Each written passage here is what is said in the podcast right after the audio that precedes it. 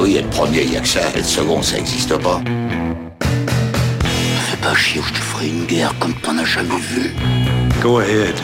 Quand les types de 130 kilos disent certaines choses, ceux de 60 kilos les écoutent. Make my day. Vous savez mon nom, j'ignore le vôtre. Qui êtes-vous?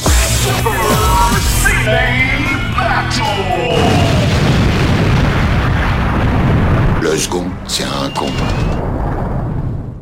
Super Ciné Battle, c'est le podcast où nous établissons le classement ultime du cinéma. Nous prenons vos listes de films que vous nous envoyez pour les classer du meilleur au pire afin d'obtenir LA liste ultime. Ceci est notre épisode 139 et de l'autre côté de la montagne, très très loin, très très loin, ouais vraiment très très très loin, il y a Stéphane Boulet, El Director. Comment vas-tu? Euh, bah écoute, euh, ma foi, ma foi, ça va, ça va, ça va bien. GK Que- Baby, euh, personne ne t'appelle GK Plugin Baby à l'école. Non, non, non, non. Effectivement, mon, mon identité secrète euh, a été préservée. Voilà, tout le monde croit, c'est un peu, c'est un peu comme euh, Clark Kent, tu vois. Tout le monde croise Clark Kent, mais personne ne comprend que- qu'il a Superman à côté de lui. Est-ce que les enfants, est-ce qu'ils sont déjà à même de faire des blagues sur ton, sur ton nom ou pas? Lesquels les miens? Non, pas les tiens, évidemment que non. Ils sont- seraient très très bêtes de se moquer parce qu'ils ont le même nom. Non, non, les enfants de l'école. euh, Oui, je pense qu'ils le sont. Je pense qu'ils le sont. Ils, ils, euh, ils osent pas le faire devant moi, mais euh, je, je, je, je pense qu'ils sont tout à fait en, en âge de, de, de comprendre le double sens entre boulet et boulet. Ouais, parce que tu sais quoi, je suis en train de repenser à, à, à mon enfance à l'école et moi je, je faisais des caricatures, je dessinais les professeurs. Et je me demande, ça se trouve, il y en a peut-être un qui va te dessiner. Ah, mais c'est possible. Ouais. Moi, j'aimerais je- le faisais aussi. ce dessin. Je le faisais aussi. C'est po- c'est possible qu'il y en a, mais euh, en tout cas, je, voilà, pas à ma connaissance. Bon, et ben voilà, Et si jamais il y en a un et qu'on le chope, euh, il finit au goulag, évidemment. Euh, Faut pas, faut pas plaisanter avec les goulags avec moi, s'il te plaît. Je suis Daniel Bref, Camille Robotique sur Twitter, et vous êtes en train d'écouter donc l'épisode 139, un épisode un peu spécial, puisqu'on va se replonger dans les années 60. Eh oui, eh oui. C'est euh, des belles années. Et alors, il y a eu un petit changement de programme. Oui. Petit, vague. un vague, vague, troisième vague, même j'ai envie de dire. Oui, même troisième vague, effectivement. Euh, Il y a eu un petit changement. Il y a eu un com qui passait à la télé. Et euh, il nous a dit que le plan de Lex Luthor a fonctionné à, à merveille.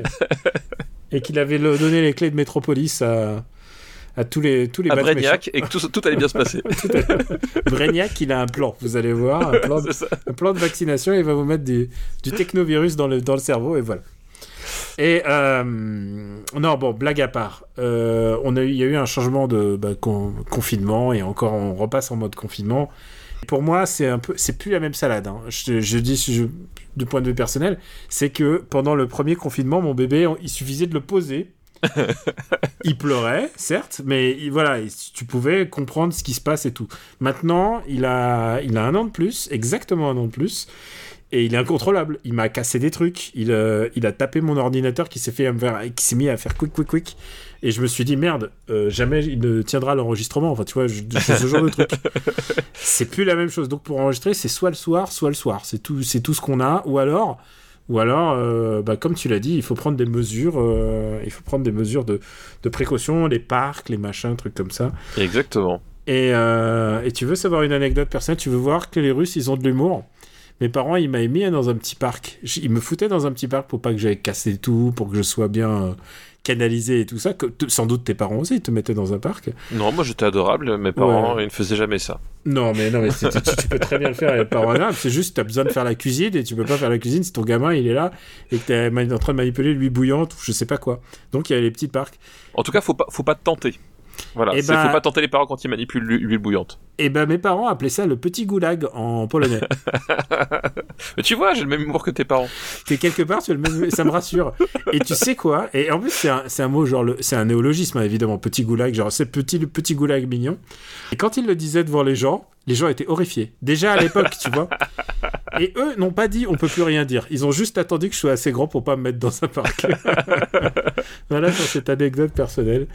Donc, euh, voilà ce qui va se passer. On va passer comme l'année dernière, on va passer en mode hebdo. Eh oui, Voilà, on s'est dit que bah, il vous faudrait peut-être votre dose. On- Je sais pas s'il vous faut votre dose.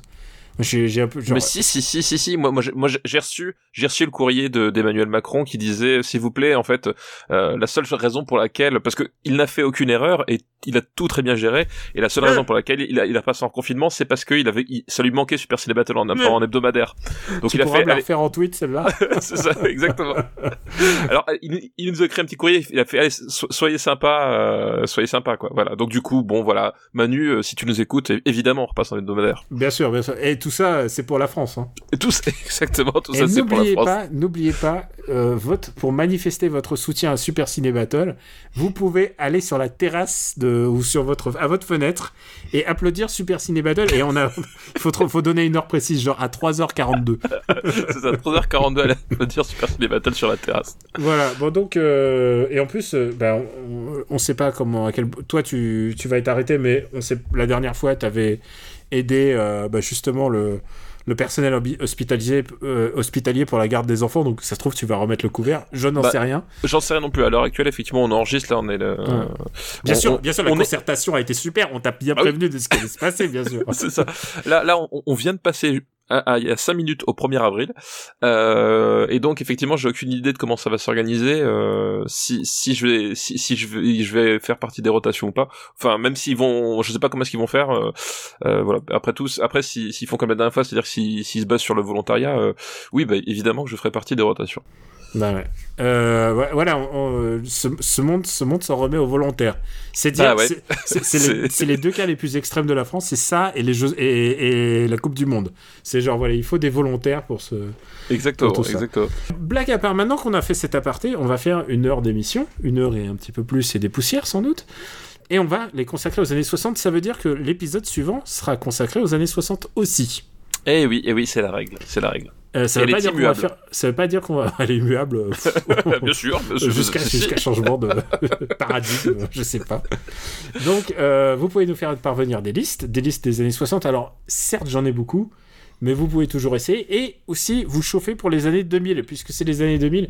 Et les années 2000, on les considère comme les années pourries. Pourquoi? Parce que Justice League n'était pas encore sorti. exactement, exactement. Le monde, le monde attendait euh, je, vous rappelle Justice League. que- je vous rappelle que After Eight est sorti avec euh, Justice League euh, qu'on a, qu'on a passé en revue. C'est... C'est ça, exactement.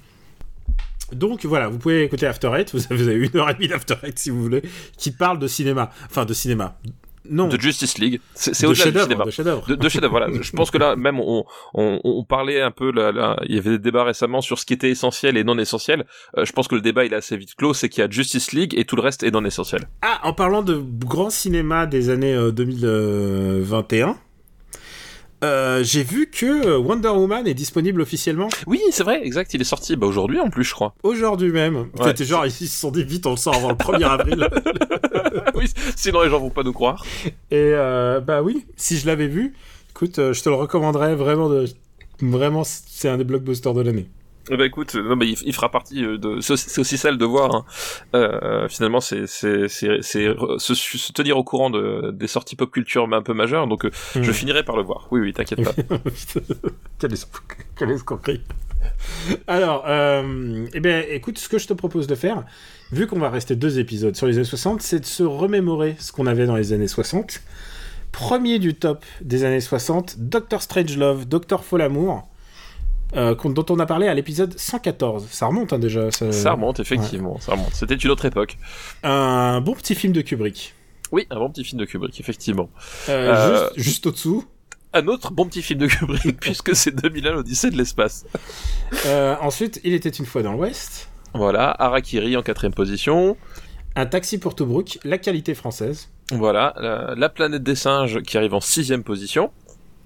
On peut dire un, un film fondamental. Un, un film plutôt plutôt fondamental effectivement euh, voilà c'est et puis euh, oui c'est vrai qu'il y a voilà c'est tout un pan de la science-fiction euh, moderne finalement qui qui, qui est condensé là-dedans C'est pas un hasard si, dans un épisode de Mad Men, Don Draper emmène son fils voir La planète des singes. C'est pas un hasard. Tu sais, c'est une série assez méticuleuse, Mad Men, et, et justement, le fait qu'il emmène son fils, ah, tu vois, tu te dis, il y a quand même un, un pattern quand même. Dans, Oui, il y a quand même chez, quelque chose. Chez ce papa.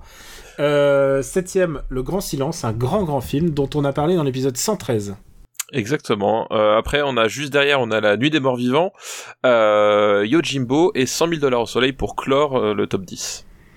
L'épisode central. Ah oui, ça nous amène. C'était l'année dernière. hein. Oui, on était bien. euh, ouais. Ouais, l'année dernière, voilà. euh, 100 000 dollars au soleil. Aussi l'épisode 114. Et puis euh, juste au-dessous, la grande, euh, la grande évasion. Donc euh, 11e. Bullet.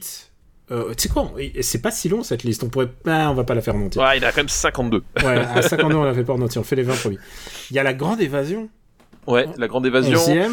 Euh, Euh, Bullet en 12e. 13e, les 7 mercenaires. un, un- un beau tir groupé pour Steve McQueen, quand même. hein.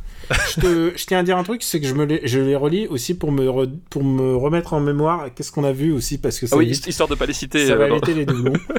Euh, les 7 mercenaires, Jason et les... Ar- J- J- Jason ou Jason? En français, Moi, je on dis Jason. Jason. On Moi, dit Jason. Bah évidemment, Jason et les Argonautes. Ouais, moi, j'ai toujours... J'avais un mec dans ma classe qui s'appelait Jason, donc c'est pour ça que... Et- est-ce que tu as appuyé sur X pour l'appeler? Ah ben bien sûr, Jason Est-ce que- tu presses X pour Jason Euh, on, parle, on a dit qu'on parlait pas de mauvais cinéma.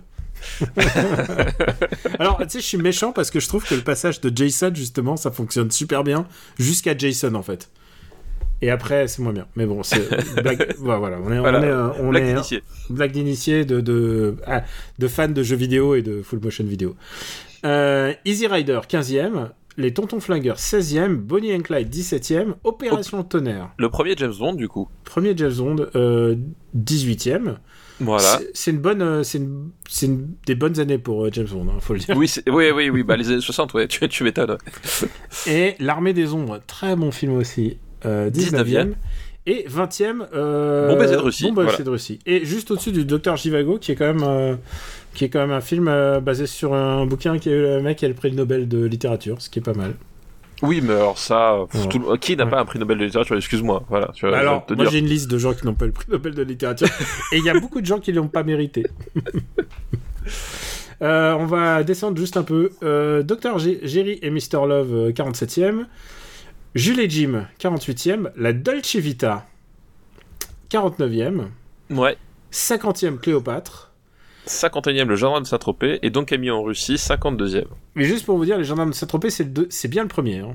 Oui, c'est oui, oui, c'est bien, oui, oui, oui. Il a failli battre. euh, C'est quand même la qualité française en bas.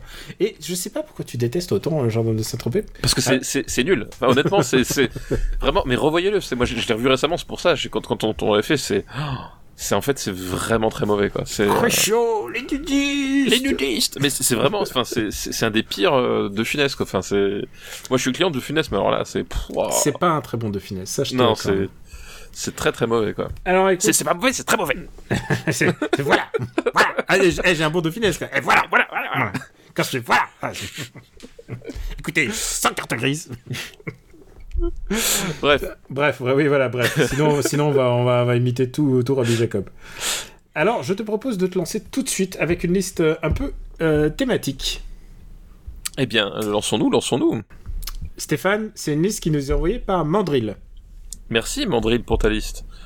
Et euh, je crois que c'est Mandrill, son nom. Enfin, il signe pas, mais c'est Mandrill, donc je, je, son mail, donc je dis Mandrill. Merci Mandrill.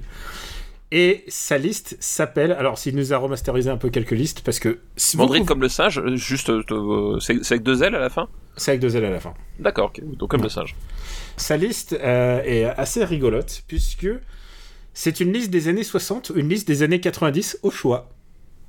D'accord, ok, c'est au choix, ok. Donc c'est des films qui, qui portent le même nom les années 60 et les années 90, c'est ça? Exactement. Putain, ça, Donc- c'est- ça, ça, c'est malin, ça c'est C'est malin. très malin, très Putain, malin. bien joué. Et le premier film de sa liste, c'est Le Bossu. Soit d'entrée une belle, soit de Philippe Dambroca. Ah bah oui, bah effectivement, tu vois. Et c'est bien vu hein, comme liste. Hein. C'est effectivement très très bien vu. Euh, donc du coup, euh, c'est donc ce- celui de avec euh, Jean Marais dont on nous a parlé. Et, attends, attends, attends, Jean, attends, c'était Jean Marais, c'était. C'est Jean Marais ouais, c'est Jean. Marais. C'est Jean. Marais, ouais, euh, Jean Marais, euh, Jean Marais et Bourville. Non, tu sais Euh, pourquoi j'ai- j'ai j'ai repensé, euh, j'ai repensé, je sais pas pourquoi. Euh, j'ai dans ma tête, c'était pas Jean Marais. euh, j'ai repensé à comme un con à, hum, à Robert Hossein complètement, mais. euh, Ah oui, ah oui, on n'a rien à J'ai voir. fait une mauvaise association, alors que Oui. c'est un, un film qui m'a donné envie de lire le bouquin. Ça, ça c'est clairement un cas de quand j'ai vu, quand j'ai vu ce film-là, j'ai lu le bouquin après. Ah, donc du coup, Lagardère n'est pas allé à toi, mais c'est toi qui es allé à Lagardère. Exactement. Ex- exactement. Le nom de la botte secrète. Et le nom de la botte secrète. La botte de Nevers. Voilà. Et du coup, bah voilà, du coup, c'est un film de euh, de KPDP, hein, effectivement, euh, avec le l'histoire du, du duc Philippe de Nevers qui. Euh, euh, Ah non, c'est c'est Henri Henri de Nevers. euh, oui, non, le euh, oui, Non, Henri de Lagardère. Et c'est Henri- le Henri de Lagardère et Voilà, c'est le et c'est le prince Philippe. Voilà, c'est ça. Voilà. et c'est et c'est le voilà et le duc Philippe de Nevers qui se fait assassiner et, et le chevalier de Lagardère, euh, Henri de Lagardère du coup qui euh, euh, qui qui a juré vengeance en fait, euh, qui a juré vengeance et qui va notamment euh, euh, user de stratagèmes pour assouvir sa vengeance parce que évidemment le euh, dans la grande tradition finalement des, des, des- des films de KPDP le, le la, la passe d'armes finalement n'est que le point euh, que le point d'orgue C'est que le point final. On le Voilà. voit très peu se battre hein, en fait. oui, voilà, effectivement, euh, c'est vraiment que le point d'orgue de, de, de toute une stratégie, euh, puisque euh, Henri de Lagardère va, va être- établir sa vengeance euh, un peu à la Monte Cristo, c'est-à-dire qu'il va euh, se rapprocher de ses victimes et essayer euh, pas simplement de les tuer, mais en même temps de les, de les comprendre et de les diminuer.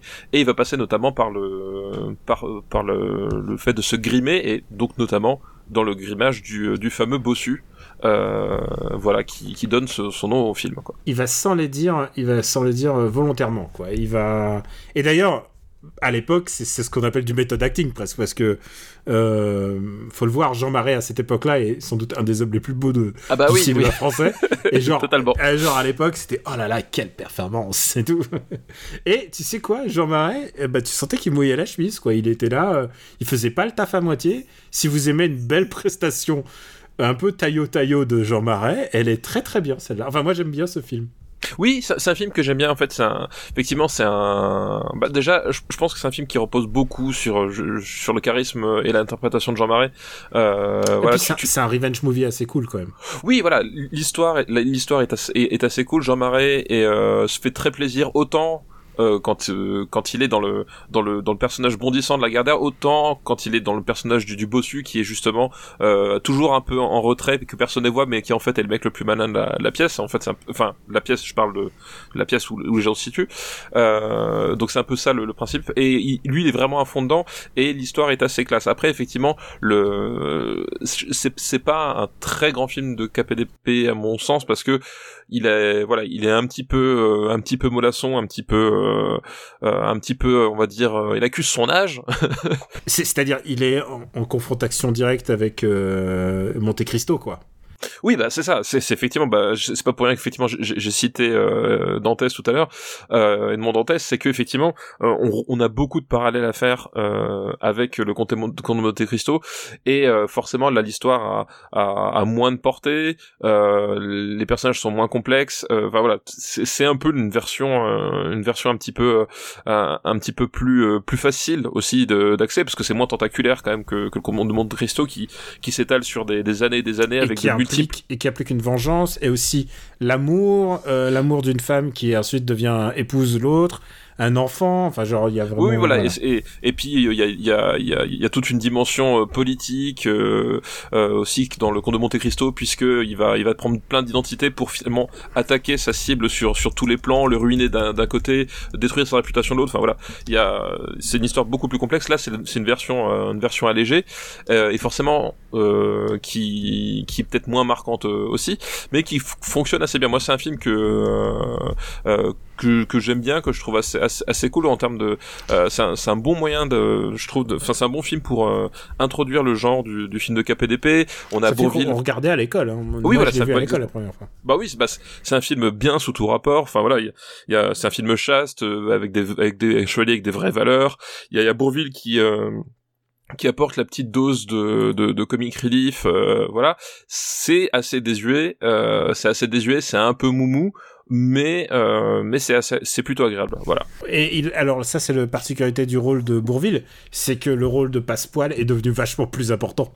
Bah c'est oui. que c'est que quand t'as Bourville, bah, tu lui donnes pas, tu lui donnes pas juste des miettes à faire, quoi.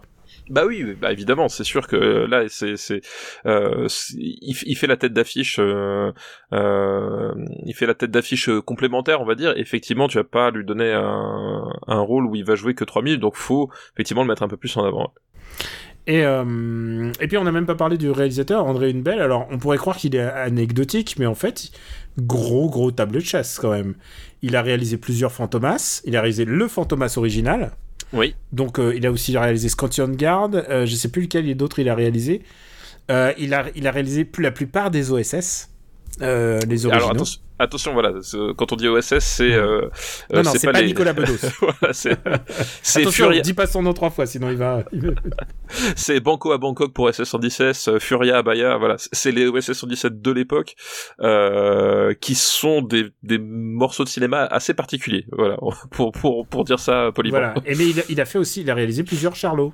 Oui, il a réalisé plusieurs Charlots et, et il a fait euh, plusieurs. euh, Enfin, je veux dire, là, on parle de, de, de Jean Marais dans le rôle de Lagardère, mais c'est pas la première fois qu'il met Jean Marais euh, avec une épée. Hein. Je veux Et dire, lui il avec Bourville, puisque le capitaine, c'est exactement le même film en fait. Enfin, Oui, c'est le même film, mais c'est genre, Oui. c'est le même casting quoi. c'est le même casting. Il y a juste pas Euh, la même, pas la même fille, je crois. Voilà, euh, donc euh, voilà, c'est c'est euh, c'est un type qui a, qui a qui a fait aucun véritable chef mais qui a fait euh, qui a un tableau de chasse, voilà, qui a, qui a une filmographie conséquente et qui a eu euh, justement son son je pense euh, une partie de son éclosion en tout cas grand public dans les années 60. Enfin, c'est vraiment sa décennie à lui quoi. Oui, c'est vraiment, il était là et et il faisait bien son taf. Enfin, là, euh... mais attends, je suis en train de me dire, le bossu, est-ce qu'il est vraiment années, so- années 60 Il est sorti. En quelle année il est sorti? Parce que ça se trouve, on est en train de faire les. Ah non, eh ben figure-toi, je viens de checker à l'instant. Eh ben, il est sorti en France en janvier 60. Et ben voilà, tu vois. Et il est sorti en Allemagne en 59 et en Italie en 59. Puis Ah c'est oui, évidemment c'est une, coproduction. Le premier rôle féminin était une actrice italienne ou allemande, je sais plus quoi. Ouais, comme, comme ça se faisait Ouais. très souvent à l'époque, surtout sur des films qui impliquaient euh, un gros budget euh, décor et, euh, et costumes. Et elle était, elle était redoublée. Oui, bah c'est c'est Mm. comme ça se faisait effectivement euh, à l'époque de façon assez fréquente. Donc euh, moi je trouve que c'est un film de KPTB honnête. Je sais pas par rapport au Capitaine. Tu sais qu'en plus il a réalisé, il a réalisé un Monte Cristo. Le mec. Euh, André Hunebelle, il a réalisé, euh, il a réalisé un Monte Cristo, il a réalisé plusieurs tr- trois mousquetaires. Enfin, le mec était. Oui, c'est vrai, il a euh, fait ouais. trois mousquetaires aussi, ouais, c'est vrai. Donc, non, vraiment, quand même, il a une filmo. il a une filmo. Il peut dire merci. il peut dire merci à, à Dumas et à, à tous les autres. Ah bah oui, tu m'étonnes, ouais. Mm. Euh, bah tu vois, le, bossu, le Bossu est un bon bouquin, hein, je tiens à dire. euh, si vous avez jamais lu, euh, c'était les c'est les romans KPTP feuilleton. C'est comme comme les Trois Mousquetaires d'ailleurs. hein, Enfin, je veux dire, c'est- si il y en avait des, des à l'époque, hein, des, Ah bah, bah, des- romans comme ça. bah, c'était le roman populaire en fait aussi. Enfin, euh, le, rappelons-le, Mo- Monte Cristo était publié de, était En publié épisode. en, en, en épisode, en épisode dans des journaux. Donc en fait, la, la, la forme originale, bah, c'est c'est comme les comic books en fait. Si, si vous voulez, ce qu'on connaît aujourd'hui euh, du, du conte de Monte Cristo, le format qu'on connaît aujourd'hui, c'est l'équivalent des omnibus pour les comic books en fait. Oui, c'est exactement ça. Et que c'est très proche du comic book ou alors euh, de la soirée euh, marathon au Grand Rex. Oui, voilà, exactement, exactement. c'est un peu ça. Et c'est vrai que quand tu considères le Conte de Monte Cristo est un long bouquin en fait si tu Ah bah, c'est très très long, oui. Mm. Oui, il y a beaucoup de pages. Mais j'aime bien, j'adore le Conte de Monte Cristo. C'est un des bouquins préférés de ma mère. hein. Elle a appris le français avec. Euh, bah écoute, on va classer le bossu. Et ben écoute, là déjà je vois cartouche, tu vois, et je préfère cartouche Euh... avec Ah, Belmondo. Argumente. Ah oui, parce qu'il y a Belmondo. Bah il y a, y a Belmondo. Puis cartouche est, est à mon sens plus euh, euh, est quand même plus fun, je trouve, euh, et, et, et sans vouloir manquer de respect, à, sans vouloir manquer de respect à une belle, je trouve que quand même Philippe Dobroca a plus de panache dans sa mise en scène euh, que une belle, voilà, qui Bah, je te propose de le mettre sous les nerfs à vif et au-dessus de Lolita. Écoute, ça me dérange pas du tout qu'il soit sous cartouche parce que. Alors, il y a un truc avec le bossu, c'est que j'adore les couleurs de le- du bossu. La photo de bossu, c'est vraiment euh, quelque chose. Je, je sais pas pourquoi ça m'a marqué à l'époque. C'est peut-être à l'école et tout. Peut-être la télé, euh, tu sais, le, le, oui, le Le- réglage de la télé, ouais. le réglage du, du, du 4 tiers euh, Péritel, parce que c'était en cassette vidéo. Le deuxième film de sa liste, ça ne t'étonnera pas, on l'a déjà fait, mais c'est un film qui est à la fois dans les années so- 60 et 90. Est-ce que tu arriveras à le trouver? Euh, alors c'est pas Spartacus parce que c'est pas les années 90, euh, c'est les années 2000 le Spartacus euh, tout pourri là. Oui, le- les, oh, les, bah, les nerfs à vif, les nerfs à vif, je suis con. Non, c'est pas les nerfs vifs. Ah bah pourtant, pourtant. non, non, mais en réfléchis. plus on a, en plus on a fait les deux. Non, mais c'est au même endroit. C'est au même endroit à peu près. Euh, euh, Lolita non. Ah, en euh, fait, il a mis Lolita, mais je crois que c'était euh, Lolita. ah, mais Lolita est c'est- sorti en 97. ah oui exact. Bah, J'avais complètement. C'est vrai oui oui exact. Il y avait eu Et je euh, crois le, qu'on n'a jamais fait le, le, le. Jeremy Irons, c'est ça en fait. Ouais, on n'a jamais fait le Jeremy Irons, non. Oui oui exact. Mais on a fait le Lolita original, qui est le film le moins bien classé de à tout jamais de, De Stanley Kubrick. De Stanley Kubrick. Écoute, il faut bien avoir des, des trucs sur lesquels on est moins bien. Bah voilà c'est ça. Et en même temps, ça retire rien, ça retire rien au film. Hein. C'est juste que. Bah, c'est juste que la vérité euh, absolue, elle est là. Voilà, Voilà. rappelons-le, le marbre, le- c'est pas nous qui écrivons le marbre, c'est le marbre qui se dévoile. Exactement. Nous, on est juste là pour ça. enlever la poussière, la poussière qui s'est accumulée sur le marbre ancestral. Voilà. Voilà, nous, nous, nous soufflons, nous sommes les, les petites mains avec le petit pinceau, nous soufflons délicatement. Nous sommes des Pour- travailleurs de la pierre. Voilà. Exactement, exactement. Au, au travers de la plaire, au service du public. Je, je tiens à vraiment à le rappeler, c'est très important. Alors, travailleurs de la pierre, est-ce que tu pourrais deviner le dernier? Euh, euh, euh, Get Carter, Ah non, ça aurait été intéressant. Euh, ça, aurait été, ça aurait été bien, mais euh, on l'a pas, non, je crois pas qu'on l'ait fait. euh, Non, on n'a pas fait Get Carter. on n'a pas fait Get Carter, euh, mais ça aurait été intéressant. J'aurais beaucoup aimé Attends, je suis, parler de Get je suis en train d'essayer d'en trouver moi-même. Euh, un film des années 60 qui a un équivalent. De... Alors les sept mercenaires, mais non, c'est les années 2010. donc Ouais. non. Non, non, mais c'est un jeu intéressant. va- Ah, et tu sais, moi, j'ai pensé à Longest Yard. Et euh, Longest Yard, non, il est sorti en 2000, le remake. Euh... Et, ah, et Longest Yard, l'original est sorti dans les années 70. Ah, en plus voilà. Donc euh, Tu, tu l'as déjà vu, euh, Longest Yard? Oui, oui, je l'ai, ouais, vu. Ouais. J'adore ce film. Et le, le remake, le remake, il est fait avec Adam Sandler. Ah Comment- oui, oula, oula. Et tu l'as jamais vu, le remake? Non, non, non. Je... C'est la même, c'est le même chose. enfin, je préfère Burt Reynolds à Adam Sandler, qui ne, Bizarrement. qui, qui ne m'envoie pas. Bizarrement, ouais. Euh... Euh, non, euh, 60-80... Putain, moi, je- j'étais persuadé que c'était Get Carter, tu vois. mais Je me suis dit... Euh... Euh... Non, comme ça, j'en ai, enfin, j'en ai pas d'autres qui me reviennent. Attends, faut que je vérifie qu'on l'ait pas fait, ça serait con. Parce que tu serais en train de charger. Non, je c'est bon, cherchais pour rien. c'est bon, on l'a pas- bon, on fait. Est-ce que tu as déjà entendu parler de The Thomas Crown Affair? Ah, mais bien sûr, on a fait ça. Bah de oui, Norman Jewinson ou de John McTee John McTiernan avec euh, donc euh, euh, Steve McQueen dans l'original et c'est donc pas Timothy Dalton, c'est l'autre. L'autre, c'est GoldenEye, machin. Pierce Brosnan. Pierce Brosnan, voilà. Pierce Brosnan. Timothy Dalton. Non, l'autre. non, l'autre. L'autre crotte. Alors c'est très méchant parce qu'ils sont très gentils, ils sont, il est très, ils sont très adorables tous les deux en fait. C'est, ça- c'est- je crois que c'est le point commun de tous les acteurs de James Bond, sauf de Sean Connery. sauf de Sean Connery et de l'autre, The Other Guy, de George Lazenby, c'est qu'ils sont pas, ils étaient pas très sympas. Alors que Sean Connery a la réputation d'être sympa mais très difficile, alors que Lazenby a la réputation d'être un connard sur toute la ligne. mais tout ce que j'ai entendu, quoi, tous les témoignages et même dans les making of où ils invitaient tous les anciens acteurs de James Bond, euh, il avait toujours l'air d'un d'un gros dégueulasse. Quoi. Je sais pas si je devrais dire, je devrais pas dire ça. je devrais pas dire ça se trouve on le recevra dans After Eight euh, après. on- Peut- Peut-être si ça se trouve, voilà. peut-être c'est juste parce qu'il était australien et que les gens n'aiment pas les Australiens. Comment peut-on leur en vouloir? Voilà, c'est tout ce que dire. Alors moi j'ai rien contre les Australiens. Par contre je suis pas ouf des, des gens qui sont pas. Tu sais c'est mon petit fétiche. J'aime bien que les gens qui incarnent James Bond soient des sujets de la reine. Ah oui, bon, il, plus, non, oui, bon, ils l'ont été. Ils Ouais, l'ont bah, été. c'était- À l'époque lointaine. Bon allez back to Thomas Crown. Ouais. Thomas Crown où dans l'original c'est Faye Dunaway et dans le remake c'est René Russo si je ne m'abuse. Euh... T'a- T'aimes bien le remake? Non. Bon Enfin, ok. euh, disons que disons que le, remake en fait euh, on en reparlera quand on fera le remake en fait voilà c'est c'est compliqué c'est Ouais. compliqué Et donc celui-là, par contre, euh, bah, c'est l'original, et donc tu l'as dit, il est avec Steve McQueen et Faye Dunaway, et euh, réalisé par euh, Norman Jewinson, et les musiques de ton préféré, euh, Michel Legrand. Eh oui Michel Legrand. C'est ça tout à fait. Lui-même. Norman Jewinson est encore vivant, mon gars. bah ou, à l'heure actuelle tu veux dire. Ouais, oui oui oui il, bah, est, il, est, il, a, il a 94 ans.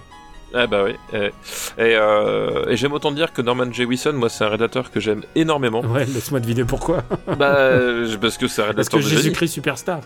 Parce que Jésus-Christ Superstars. Euh, non, mais je veux dire, entre, entre euh, dans la chair de la nuit, j'espère qu'on aura le temps d'en parler un, un jour. Dans Roller, Rollerball, c'est lui aussi. Ça, tu, tu- tu nous as déjà bien, bien parlé de. Voilà, et- calme, calme. C'est un réalisateur que, que j'aime énormément, euh, Norman Jewison, et, je l'aime d'autant plus que c'est un type qu'on oublie souvent en fait dans le palmarès, je trouve des euh, mecs qui ont fait du, vrai grand cinéma. Euh, c'est un type qui est pas très prolifique et qui a une carrière hyper chaotique. C'est-à-dire que voilà dans les années les années 80, ça n'a pas été ses meilleures années. Après, il a quasiment disparu des radars et, euh, et du coup, on, on a tendance un peu de l'oublier, mais son, son héritage dans les années 60, euh, 60-70, pour moi, c'est vraiment un très très grand réalisateur et euh, l'affaire Thomas Crown ça fait partie de des films de, de Jay Wilson les plus euh, les plus connus les plus réputés et les plus euh, les plus aimés parce que justement Mais, il y a mais il vient un an après In the Heat of the Night, qui est déjà. It- c'est pas c'est pas le même trip c'est à dire que In the Heat of the Night effectivement est un, un film euh, absolument génial euh, voilà, extraordinaire. vraiment extraordinaire, euh, mais qui, a, qui arrivait avec une charge politique qui était complètement différente. Alors que là, justement, Thomas Crown, si vous voulez, Ocean's Eleven tel que l'a fait Soderbergh n'existerait pas sans l'affaire Thomas Crown, en fait. C'est aussi simple que ça. Je crois que tu as dit un truc important sur la, la filmo de Joe Winston, c'est que chez lui, et il faut pas oublier un truc, c'est que c'est un Canadien qui fait euh, qui fait quand même du cinéma euh, qui fait du cinéma hollywoodien quoi. Déjà donc c'est pour lui c'est déjà une lutte, j'imagine. Et surtout, il- tous ses films ont une charge euh, ont une charge politique. Ah bah oui, c'est Euh, quelque chose. Cincinnati, Kid, déjà, Cincinnati Kid, déjà, enfin, il y a toujours un truc, il y a toujours un, un truc de critique sociale Ah bah oui, oui, sur lequel le ciné- cinéma euh, hollywoodien, euh, bah, à l'époque, les années 60, c'était pas encore leur, c'était pas encore la rébellion, quoi. Non, la- bah non, c'était pas encore effectivement, et c'est pour ça. Enfin, on avait dit, bah même euh, Jésus-Christ Superstar, Rollerball Fist, euh, and Justice for All. Enfin, Mm. tous ces films-là, effectivement, c'est des films qui sont ultra ancrés dans le dans des problématiques sociétales et qui et qui gardent euh, qui gardent toujours ce, ce sens du, du du cinéma et parfois du spectacle. En fait, chez chez Jay Wilson, je trouve qu'il a il, a une, une façon de mettre en scène qui est euh, qui est vraiment euh, euh, vraiment extraordinaire parce qu'il c'est un type qui, qui s'adapte vraiment à son sujet et là justement ce qui est intéressant avec le faire Thomas Crown c'est que euh, on change complètement le voilà de, de, de prisme par rapport à la chaleur de la nuit c'est à dire que le personnage principal donc Thomas Crown euh, est un type euh, richissime ultra séduisant forcément c'est Steve McQueen euh, Ouais, qui Steve McQueen en plus au top là. oui en plus c'est Steve McQueen vraiment au top de son charisme et, euh, et de son jeu et qui en fait Dunaway, pareil. Hein, je et, et Faye Dunaway en face qui voilà c'est Faye Dunaway euh, et qui en fait euh, ce, ce, ce type là va euh, organise des des braquages pour le simple plaisir de se distraire euh, puisqu'en fait euh, c'est un type euh, extrêmement désœuvré finalement au, au fond de lui euh, et donc justement le le le l'intérêt de ce film là et le prisme que va adopter euh, Jay Wilson là-dedans c'est euh, bah, c'est finalement ce, ce type là qui euh, qui entre guillemets a tout pour lui à qui tout réussit et qui a une Et vie qui est déjà millionnaire. hein. oui, qui est, qui est déjà complètement millionnaire, qui, bah, Mm. qui, qui est l'un des hommes les plus séduits. Enfin, il est beau et en plus, il, il a, il a une confiance en lui qui, qui est énorme. Donc, enfin, voilà, c'est-à-dire que le, le type, c'est un, un séducteur né, euh, et qui en fait, malgré tout ça, a tout simplement une vie, euh, une vie extrêmement vide. Euh, et qui ne s'est pas comblé autrement que en utilisant le frisson du risque, quoi. C'est euh, bah, exactement ça. Et surtout, il va- être en opposition avec Faye Dunaway. Et c'est Exactement. C'est ça qui va être intéressant. C'est surtout que il y a une vraie, euh, il y a un vrai antagonisme, il y a un vrai, une vraie complicité, antagonisme qui vont se créer entre les deux. Moi, j'adore ce film. Je, je trouve, je trouve super beau d'abord. Je trouve qu'il est. Voilà, et, et- et- exactement. Il y a, C'est ouais, enfin l'esthétique de ce film-là a, a influencé énormément de monde euh, dans, dans le cinéma américain. Euh, a commencé, enfin j'avais j'avais parlé de Soderbergh. euh, Enfin pour moi c'est l'évidence. Euh, bah, le on- split screen, quoi. Enfin, je- voilà. et on peut parler évidemment de Brian De Palma aussi, euh, euh, John McTiernan, mais euh, mais même Scorsese, etc. Enfin tous tous tous ces géné- toute cette génération là de de, de, de réalisateurs euh, dans les racines américaines de leur de leur cinéma, euh, il y a euh, il y a l'affaire Thomas Crown, il y a Norman euh, Jay Wilson, euh, voilà, c'est ce type-là qui va d'un seul coup utiliser à ce moment-là le, split screen parce que euh, justement il, veut donner cette, tonalité très particulière, euh, voir le, le, filmer en fait le, film à travers le prisme de ce personnage-là pour qui tout est un jeu en fait. Et c'est ça qui est intéressant dans cette relation, c'est que rien n'a d'importance pour lui, tout est un jeu donc il va la, mise en scène adopte ce ce, ce, ce, ce, style très décomposé, un, un peu cool, etc. Et, un- et ce qui va finalement attirer son attention, c'est que il va tomber sur quelqu'un qui va lui offrir du répondant en fait. Euh, et c'est va être le personnage donc de de Faye Dunaway qui va euh, qui va lui bouleverser son, son côté, qui va le rendre moins, enfin en tout cas qui va lui faire prendre conscience que euh, euh, la désinvolture au bout d'un moment ça ne suffit, enfin quand elle ne fait que s'auto-alimenter, n'a- n'apporte pas grand chose quoi. Et, euh, et puis il y a un autre truc que bah, j'ai dit, euh, j'ai dit, il y a quand même euh, ton ami Michel Legrand euh, à la compo. Alors, c'est- une de ses meilleures compos, tu seras d'accord au moins là-dessus. Oui, je serais au moins d'accord là-dessus. D'accord, ok. Parce qu'en en fait, faut le dire, Norman J. Wilson, il a, il a filmé avec plein de gens qui sont super doux. Enfin, je crois qu'il a, il a eu euh, Quincy Jones pour euh, In the Heat of the In Night. the Heat of the Night. Il a eu euh, Lalo Schifrin, Ouais. Schifrin. Je suis désolé, à chaque fois je me goûte. Je suis désolé. Il a eu vraiment les meilleurs et du coup, il a eu Michel Legrand aussi. Exactement. Il a eu Michel Legrand. Je, je suis content qu'on soit mis d'accord moi sur un film de Michel Legrand, toi et moi. Ouais, mais la grande C'est film, les, on c'est peut les pas... private jokes de, de, de ce podcast. hein. Si vous prenez cet épisode au cours de... Si vous découvrez euh, cet épisode... Qui a fait les musiques de... De Rollerball déjà Alors, euh, Rollerball, euh, il y, a, il y a beaucoup de musique classique dans Ah bah ouais. dans, dans, dans Rollerball. Euh, le score, le score original, je sais même pas s'il y a un score original. Euh... Ah, Il y, a y a quelques musiques originales. Mais, mais je le- me souviens que c'est surtout... euh, c'est surtout Bach. hein, le- Bah voilà, c'est ça. Euh, le, le Rollerball, effectivement, quand on parle de la musique, euh, le, ce qui ce qui marque vraiment le, le le film et puis l'imaginaire collectif, c'est effectivement euh, l'utilisation de de l'adagio, euh, euh, la, la, de, de la, Bach, la to- la toccata et fugue. voilà toccata et fugue euh, qui lors de l'introduction notamment qui qui est vraiment à te glacer le sang en fait vraiment Mm. Ouais, euh, be- beaucoup de souvenirs, mais surtout, on va éviter de trop, trop revenir, euh, revenir dessus, parce que sinon, euh, tu vas encore nous reparler de Rollerball. c'est ça pendant des heures mais je, je pourrais en parler pendant des heures T'as aimé Fist ou pas? Euh, j'ai adoré Fist Fist avec Sylvester Stallone. donc. avec Sylvester Stallone et et là nous et là encore j'adore d'autant plus que c'est un film que personne enfin entre guillemets que personne n'a vu en fait Est-ce que c'est le plus méconnu de tous ceux qu'on a mentionnés? Ah ben sans doute, et je pense que dans, dans, la, dans la carrière de, de, de Stallone, c'est un de ses plus méconnus, alors que justement, euh, euh, pour moi, c'est un de ses rôles les plus, euh, les plus intéressants. Enfin, il joue euh, Jimmy Hoffa en fait, euh, et euh, c'est un de ses rôles les plus, les, les plus intéressants. Euh, et à nouveau, la, la mise en scène de, de Jay Wilson, elle est d'une précision. Enfin, c'est, j'aime beaucoup ce film, ouais. Sur une histoire de, de, de Stallone et de Joe Esteras, qui est toujours dans les beaux coups. Eh oui, exactement. Ah putain, quelle, per- quelle époque c'était quand même, les fins des années 70, c'était, c'était dingo. Bon, allez, on va classer peut-être euh, l'affaire Thomas Crown. Euh, on est d'accord qu'on aime bien ce film, quoi. Ouais, non, c'est un film que, que j'aime beaucoup et qui, qui a toujours, enfin, euh, Si vous l'avez pas vu, c'est vraiment un vrai, du vrai bon cinoche, quoi. et qui a, qui a toujours ce- cette fraîcheur. Enfin, il y a vraiment un truc euh, euh, vraiment assez intemporel, je trouve, vraiment dans, le- dans la mise en scène et tout. Il y a C'est un, beau, c'est un beau film, hein. ah, c'est un film très très très beau, effectivement. C'est vraiment une bonne série de beaux films, là, quand même. Bon, où est-ce qu'on va le mettre, alors, du coup? Euh, moi, je le mettrais, euh, je mettrais au-dessus de Quand les aigles attaquent déjà. J'adore les, Quand les aigles attaquent, mais je mettrais l'affaire Thomas Crown au-dessus. Tu sais que tu me fais mal à chaque fois que tu me dis ça. Par contre, moi, je le mettrais pas au-dessus de Bonnie and Clyde J'allais dire, faut- moi, pour- alors, bah, attends, on va procéder... Euh... par élimination. ouais, je le mets au-dessus de l'Armée des Ombres. Ok. Euh... Après, moi, je serais capable de le mettre au-dessus d'Opération Tonnerre, même Je si le, mets au- je le mets au-dessus d'Opération Tonnerre et, et tu sais à quel point c'est. Voilà. Et moi, je serais prêt à le mettre. Attention, moi, je le mettrais entre les 7 mercenaires et Jason et les Argonautes. Je trouve que c'est mieux que Jason et les Argonautes. Ah, mais moi, je trouve que Bonnie and Clyde est plus, euh, est beaucoup plus marquant comme film. Alors, c'est marquant, mais moi, je te pars en pur plaisir cinéma. Ah bah, je, pareil, je préfère Bonnie- l'affaire Thomas Crown au Bonnie and Clyde.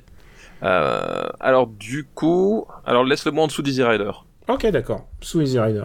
Même si je préfère, euh, je préfère encore. Ah mais c'est le marbre, hein. c'est le Ouais, c'est marbre. c'est le marbre, c'est- pas pas ton choix, c'est pas mon choix, c'est le choix du marbre.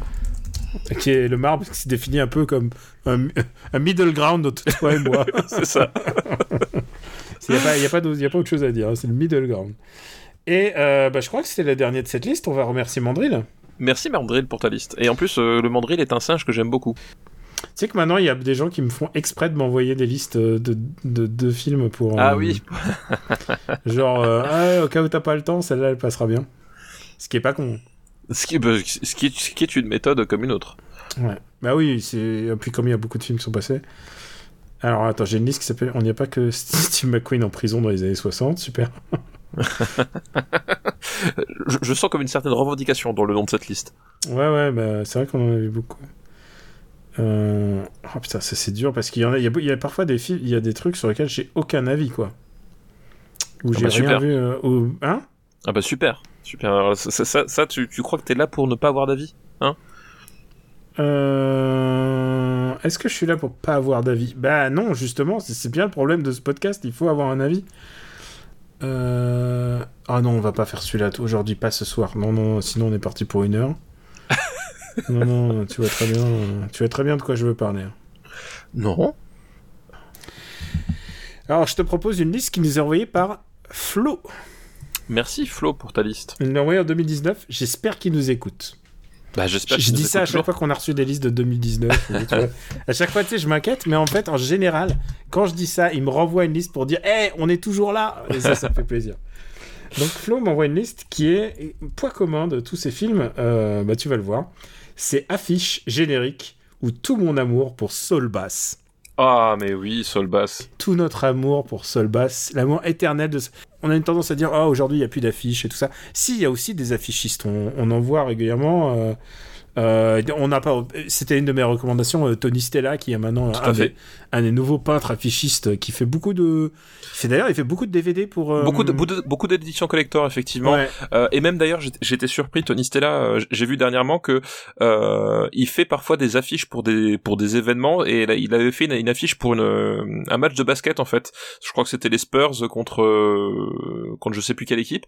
Et donc du coup, son son son, son talent sur des sur des affiches de, de basket, j'étais très content de voir ça Il fait, euh, il fait un peu grande affiche peinte de l'ancien temps, mais un peu euh, édulcoré, juste un petit peu plus léger, moins chargé en. Juste Bah, en fait- parfois un visage.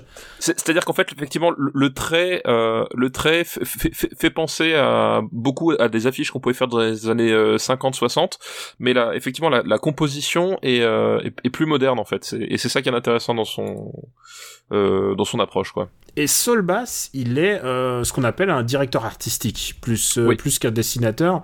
Il a travaillé avec euh, Hitchcock, il a travaillé avec Kubrick, il a travaillé avec, euh, avec les plus grands. euh, et voilà. Et je, et je peux pas en dire plus parce qu'on va en voir dans deux Oui. secondes.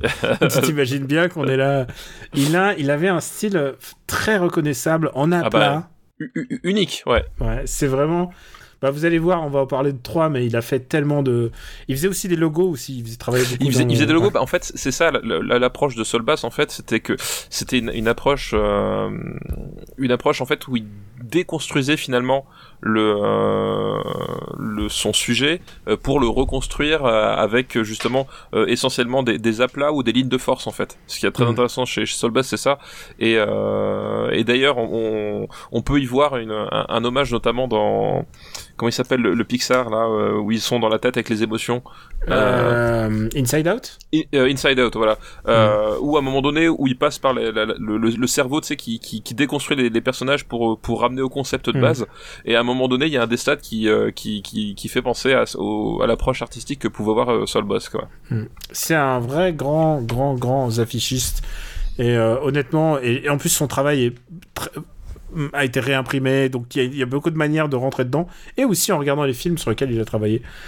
Et donc, les trois films de sa liste, euh, le premier c'est West Side Story de Robert Wise, Et oui, c'est sorry. Euh, dont on entend beaucoup parler en ce moment. Et oui, parce que euh, il me semble, il me semble, mais je peux me tromper, euh, que il va y avoir un remake. Mais bon, rien n'est. Euh, rien n'est rien n'est confirmé. On n'est pas au courant de, de sa sortie. euh, voilà. C'est ça. Euh, et et, et, euh, et qu'est-ce que je voulais dire? Et West Side Story, oui, qui, qui est un, je, je le sais, un film, en tout cas la BO très appréciée par un, un enfant euh, de, en très bas âge euh, que que j'ai pu fréquenter ces dernières semaines, euh, qui euh, a un petit livre dans lequel il y a il y a des mélodies de comédie musicale et celle qui relançait systématiquement la page qu'il allait chercher, c'était West Side Story. Et euh, juste pour te dire, euh, on a, j'ai hésité avec une autre liste où il y avait trois comédies musicales et les trois sont, Sont dans le livre. Donc peut-être qu'on se le garde pour le prochain épisode. Voilà. Du coup, le, la chanson titre de qu'il aime de West Side Story, Oui. c'est euh, America quoi. Voilà, exactement. c'est- Euh, America, Enfin bref, je, je connais pas les paroles, mais c'est pour ça que je fais Je- pense que je pourrais le mettre en fond. euh, Mais de toute manière, c'est quand même une chanson, c'est quand même une musique iconique. Oui, j'ai envie de te dire, c'est- un truc qu'on connaît, que les gens connaissent plutôt bien. C'est euh, un truc fondamental au cinéma. Si vous le connaissez pas, allez, allez le voir sur YouTube, le- juste ne serait-ce que ça. Mais sinon, euh, bah, on va parler du film, dont les musiques sont signées par le grand, grand, grand Bernstein. Oui, effectivement, effectivement. Et euh, quant à l'histoire elle-même, c'est une réinterprétation euh, de Roméo et Juliette. C'est Roméo et Juliette, effectivement, euh, à New York, euh, dans les années 50, donc c'est pas tout à fait contemporain, c'est c'est un tout petit peu, euh, euh, un tout petit peu, euh, un tout petit peu plus ancien que le- la période du du film. Bah, le Et film est de 61 et il représente un peu euh, ce moment où il y a. Bah, après, euh, New York est tout le temps. euh, euh, bah, c'est le, grand melting pot, hein, c'est Big Apple, enfin, c'est vraiment la ville du grand melting pot, donc il y a toujours des flux migratoires à New York, et quelle que soit l'époque, en fait, tu pourrais avoir un flux migratoire différent. Là, il s'attarde sur euh, des guerres de gangs qui sont dans le Upper West Side de New York. Et Upper West Side, vous en avez entendu parler en bien si vous regardez Gossip Girl et tout ça, genre c'est les quartiers Bourges. Mais à l'époque, à l'époque, Upper West Side, c'était pas la même. C'était pas la même. New York a beaucoup beaucoup changé au, cours de- des- décennies. Et là, effectivement, on s'intéresse et c'est déjà l'une des principales euh, nouveautés, enfin en tout cas euh, force de West Side Story, c'est qu'on s'intér- on s'intéresse à des gangs, euh, des gangs de latinos en fait. Euh, C'est-à-dire que là, du coup, on est, l'histoire de Roméo et Juliette, donc c'est les, comment ils s'appelaient, c'est les Sharks et les, les quoi les autres? Euh... les Capulets. c'est ça les Capulets de Montaigu. non, c'est les Sharks et les, et les Jets. C'est les Jets. C'est les Voilà, Jets. c'est ça. Voilà, c'est Jets. Euh, les Sharks et les, et les Jets. Donc euh, il y avait cette représentation justement de la, la communauté latine qui, ben, aujourd'hui encore, c'est pas forcément une communauté qui est beaucoup représentée dans le cinéma hollywoodien. À l'époque, ça l'était encore moins. Donc du coup, il y avait ce, ce, ce côté, ce côté assez original pour l'époque et du coup qui apportait une certaine, voilà, une certaine crédibilité. Puis on parlait d'un New York qui n'était pas forcément un New York de carte, de carte postale. Et, euh, et les duels et les affrontements là se font sous le prisme donc de la, de la comédie musicale euh, en chantant mais avec quand même de- des, euh, des postures et des, des chorégraphies qui rappellent justement un peu les, comment s'appelle les, les, gestes et les attitudes de, défiance que tu peux avoir lors d'un lors d'un combat de rue quoi. Et, et, et tu- juste, il y a un truc que tu m'as pas dit. Est-ce que tu aimes ce film? Écoute, moi c'est un film que j'aime bien. Alors forcément moi je suis pas euh, T'es pas un mec à comédie musicale. Non, les comédies musicales, j'ai euh, j'ai toujours euh, toujours eu un peu un peu de mal, ne serait-ce que parce que là, je suis, je pense assez hermétique à la danse d'une manière générale. Euh, voilà. Mais le fait Et est Nathalie que Wood, ça fonctionne pas sur toi. et Nathalie Wood, bizarrement, ça fonctionne pas pas tant que ça. Je, je saurais pas te dire pourquoi.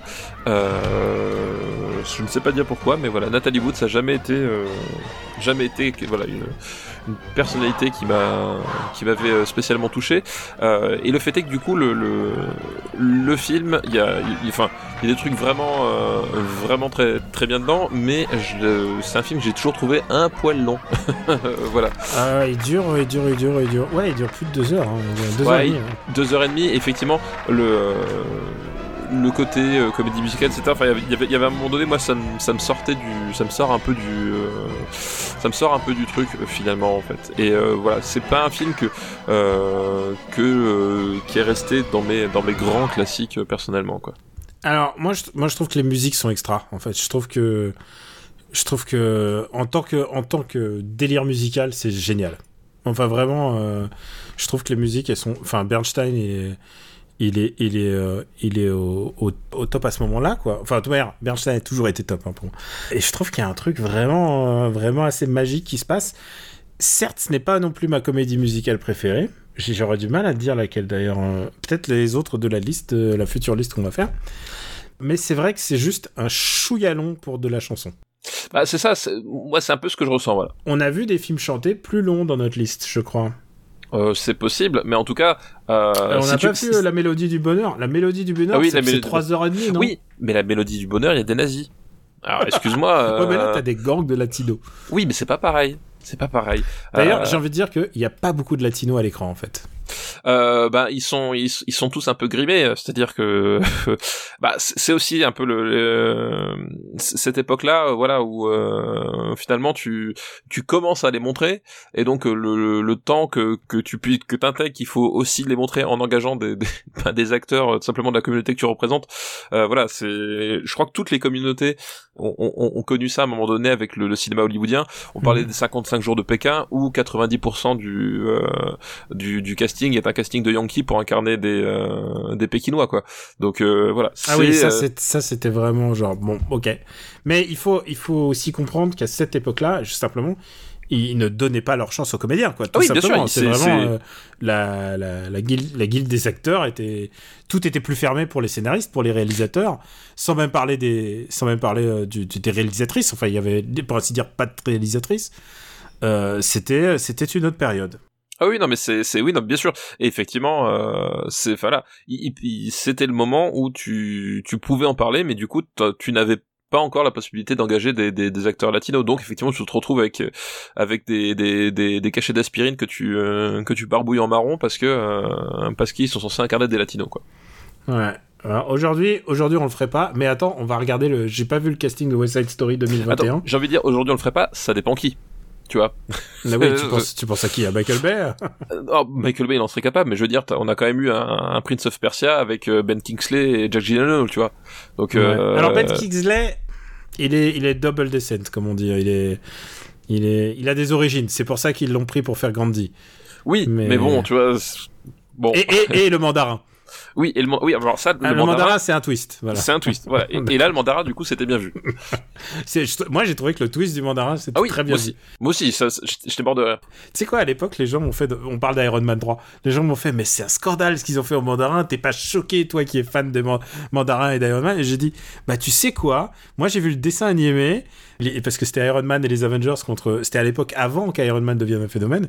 Et le mec, en français, était doublé, mais comme dans Quête de survivants. Si un jour vous avez l'occasion, regardez, c'est genre, il est là, genre, hé, les bégonias, ils sont où mes bégonias Et t'imagines l'horreur un, un Donc- petit côté Fu Manchu quand même du donc coup oui, si vous pensez que si vous pensez que le Manda- euh, que Mandarin était discrédité dans Iron Man 3, il y a eu il y a eu pire avant, il y a eu pire avant. il y a eu des précédents Bon allez, on va on va classer West Side Story avant de avant que je regarde le, le casting de West Side Story 2021. euh, je n'ai pas regardé je ne sais pas si Alors, très belle affiche. Mais attends, l'affiche est de Jokarov. Attends, du coup, en fait, Solbass il, a il réalisé a fait le générique de, il a fait le générique euh, Ouais, Solbass de a réalisé le générique de début et le Et de générique fin. de fin. Ouais. Voilà. c'est un générique de Solbass Ah, en compagnie de Hélène euh, Makatura Bass, donc ça, ça, ça- son épouse. Où est-ce qu'on va le classer? Ouais, alors où est-ce qu'on va En le classer ça, c'est mon fils qui te juge. hein. Euh, Qu'est-ce qu'on a contre films musicaux là-dedans? Euh, Je trouve ça mieux que les parapluies de Cherbourg et c'est 39e. Ah oui, oui, oui. Oui, bon, déjà, on- de Cherbourg. on- on- mais à film chanté, je crois que je préfère le livre de la jungle. Euh, le livre de la jungle, où est-ce qu'il attends, où est-ce qu'il est Il est est-ce qu'il 31e. est Ok. Alors, je préfère le jour le plus long. D'accord, mais on laisse au-dessus de cartouche quand même. Au-dessus de cartouche. D'accord. Ouais, c'est c'est. Un des films préférés donc de Spielberg qui s'est dit bah, je vais Ah le bah faire un oui. remake. Oui, c'est pratique euh, quand c'est pratique de. Bah, quand t'es réalisateur, ouais. Alors, ah, tu sais... Alors, tu sais quoi? Je viens de regarder qui sont les acteurs. Sans regarder, est-ce que tu sais qui va qui va chanter, euh, qui qui le joue le rôle de Tony, donc le le, le Roméo de l'histoire? Euh, non, je, je me suis, euh, j'ai- quand je- quand j'ai vu Steven Spielberg fait euh, West Side Story, j'ai fait bah, et j'ai pas euh, poussé plus. Je veux pas préjuger, mais je pense que c'est la personne que tu as le moins envie de voir au cinéma. Euh, Emmanuel Macron Non, alors non. tu me sors pas Manuel Valls derrière. Ah merde. Euh, non, alors j'en Enfin, je ne sais pas. Euh, t'en t'en sais rien? Non, ouais. C'est un, c'est un comédien qui a joué dans un film que t'aimes bien, je pense. D'accord. Est-ce que euh, tu as vu Baby Driver? Ah, euh, Ansel, euh, Ansel de machin, là. euh, Elgort.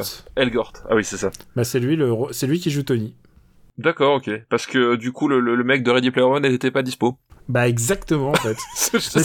En fait, je crois que, parce que c'est les mêmes, hein. Ouais, parce que dans Baby Driver, dans Baby Driver, il, tu sais, à un moment, il, il fait, un- il bouge un petit peu en rythme sur la musique. Il a dû se dire, ah, c'est ce mec-là qu'il me faut.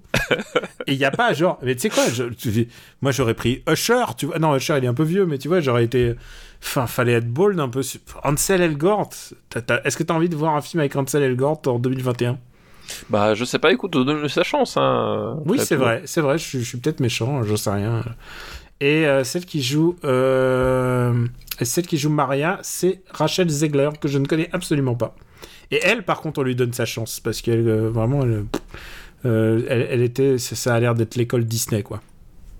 D'accord, ok. Voilà. Bon bah écoute, c'est un film qu'on verra peut-être si ça sortira sur nos en dématérialisé, comme on dit, parce qu'on en est là. hein. Oui, oui, là, je pense qu'on on est le moment où on n'espère pas forcément trop euh, Ouais. de voir ça. Enfin, on, est- on espère, mais on n'y croit plus. On verra Black Widow déjà. On sait que on verra. Oui, c'est- oui. Qu'on qu'on verra. On verra King Kong et Black Widow. Donc Parce que ils sont prévus effectivement toujours en salle Ouais. hein, pour, pour le moment. hein. Ils sont prévus en salle quand c'est possible et, euh, et en démat quand et démat s'ils n'ont pas le choix. Je crois, d'après ce que j'ai compris. Ouais, d'après ce que j'ai compris aussi, ouais. Le deuxième film de sa liste, c'est euh, L'inconnu de Las Vegas. Je ne l'ai pas vu. Ben, moi non plus, figure-toi. Je ne l'ai pas vu. On se rajoute un devoir de vacances. L'inconnu de Las Vegas. Alors du coup, c'est de qui? C'est de quoi? C'est de Lewis Mil- Milestone. D'accord. Ok. Donc il nous reste un troisième film. C'est Psychose. Alors jamais entendu parler. Euh, Psy, psy quoi? Euh... J'écoute. Je, je pense qu'on va devoir passer parce que là, je. Tu l'as pas vu Merde, je- je- mais, mais je pense que ça intéresse personne ce film. Enfin, Un film avec euh, Anthony, avec Anthony Perkins? Qui, qui, qui se souvient de ce psy Tu peux redire parce que là, je. je... Psychose. Allez, je te dis Ah, peut-être le nom. en- c'est- C'est pas un très bon titre en Je plus. te dis le hein. nom en VO, c'est Psycho. Ah ouais. pff, ça ça m'a l'air un peu paresseux comme. euh, Déjà, le titre est paresseux, c'est vrai. Hein. Bah, le titre est extrêmement paresseux. Ouais, euh, je sais pas. Est-ce que ça vaut le coup de parler de ce film? Tu vois, je suis Je pas sais sûr. C'est quoi C'est un, Ah, c'est un petit budget. Un petit budget, personne, personne s'en souvient. C'est un film en noir et blanc. Ouais, ça intéresse qui les films noir et blanc, ça, sérieux. pff. En plus, c'est- fait par un, un, un, un vieux libidineux anglais. Enfin, tu vois, euh, pff, quel, euh, Ouais, quel intérêt, quoi. Ouais, ouais, ouais. Euh, par contre, euh, ouais, je vois pas, je vois pas l'intérêt. Euh, Bon, vous avez compris que c'est Psycho de Alfred Hitchcock. Alfred Hitchcock, donc Solbass qui a signé le, euh, le générique de début et, euh, et qui là, je, je pense, est en, en termes de de, de générique hyper représentatif de ce que pouvait être le, le sens de de, de l'épure euh, et de l'efficacité de Solbass, euh, ça se pose là avec ces, ces, ces lignes verticales qui euh, euh, qui traversent l'écran, démontent et remontent le, euh, le, le, le titre du film, le, le, le nom des personnages, etc. Euh, voilà, c'est c'est un, un, un générique emblématique On peut le dire, c'est du grand art. Du très grand art, euh, très euh, très postmoderne pour pour l'époque, et en plus euh, par dessus t'as la musique de Bernard Herrmann. Voilà, c'est générique incroyable pour un film qui ne l'est pas moins. Soyons honnêtes. Ouais, comme tu l'as dit, musique de Bernard Herrmann. Là encore une fois, je vais me faire plaisir dans la playlist musicale quand même de cet épisode parce que c'est quand même c'est euh, c'est du très grand art. Bah, c'est du très grand art. C'est euh, euh, Bernard Herrmann. fasse pas les années 50 hein, parce qu'il en a fait, il a fait Il en a fait quelques-uns. Il a fait, je peux le dire, je peux te le dire, c'est même pas mon, mon Hitchcock. Je sais pas pour cette décennie, j'ai pas regardé la liste de cette décennie, mais c'est même pas mon Hitchcock euh, américain préféré. Ah bah écoute, on pourra en reparler. Euh, En mais Super Hitchcock Battle, je pense en, en- peut- ouais, ouais. en- en Super Hitchcock Battle. Euh, mais voilà, c'est un, un, un film euh, ultra important pour, tellement de raisons. Euh, déjà parce que c'est super. c'est peut-être la raison essentielle. Déjà, ça va dans. Il faut se remettre à l'époque. Tu t'imagines, au début des années 60, personne n'avait vu ça au cinéma, quoi. Personne n'a vu ça. En fait, en gros, euh, avec ce film-là, Alfred Hitchcock va euh, euh, pose les graines de ce qui va devenir le cinéma d'horreur des années 70-80. Euh, il invente quelque part le, le slasher, et puis Hitchcock comprend. c'est un truc qu'Hitchcock a toujours très bien compris, c'est qu'il ne devait jamais renier sa, sa propre perversion parce que il la partage avec, avec son public en fait. Et je crois que c'est euh, Hitchcock, c'est vraiment un de un des premiers à, à avoir assumé ça vraiment jusqu'au bout, à- au point d'en faire vraiment une mécanique euh, promotionnelle et une mécanique euh, narrative dans ses films. Euh, et du coup, le, le- le grand drame de, de Hitchcock, c'était que c'était un pervers qui ne pouvait pas montrer des choses perverses parce qu'il avait tout simplement pas le droit. Est-ce que c'était son grand drame? Je pense que il en jouait et c'est ça qui Il- rendait. Il, C'est il en ça qui rendait ses films encore plus grands. Voilà, je, je pense aussi. Et, Mais- et- et- et je pense que sa, sa période s'est vraiment intensifiée avec la, la période américaine. Voilà. Et, et, et, et- mais ce que je veux dire, c'est que si, si, euh, Hitchcock avait eu la, la, la, la même permissivité que ses euh, que ses pairs, euh, il aurait fait un cinéma qui aurait vraiment complètement une autre tronche. Et d'ailleurs, c'est ce que, en fait, c'est en ça que l'héritage de De Palma est intéressant, c'est que De Palma va faire finalement du, du, du Hitchcock euh, débarrasser finalement des, des, des, des- barrières morales qu'on qu'on impose, que qui étaient imposées à Hitchcock, parce que voilà, il, se creusait la tête pour à chaque fois. euh, et mais c'est devenu, ça, ça faisait partie de son, son langage cinématographique. Et là, notamment, euh, là, euh, ce que ce que va chercher euh, Hitchcock, c'est toujours le, le, le voyeurisme, hein, puisque c'est quand même au cœur du film, le voyeurisme et le, la fascination mortifère, puisque euh, le film, c'est un film à twist, euh, mais c'est pas un film avec un twist final, c'est un film avec deux twists. Et euh, le, la, la campagne promo du film, c'était euh, Hitchcock aurait fait passer une note aux, aux exploitants de salles interdisant à quiconque de rentrer euh, s'ils avaient loupé le premier quart d'heure. En fait, on pouvait, voilà, c'était, c'était, c'était le mot était passé, c'était, c'était devenu une rumeur, un bruit qui court, euh, et ça faisait partie du plan de communication d'Hitchcock parce qu'il faut pas oublier qu'au-delà d'être un très grand cinéaste, c'était vraiment un type qui comprenait, euh, qui comprenait ce qu'attendait le public et, et comment du coup donner envie au public d'aller voir ses films.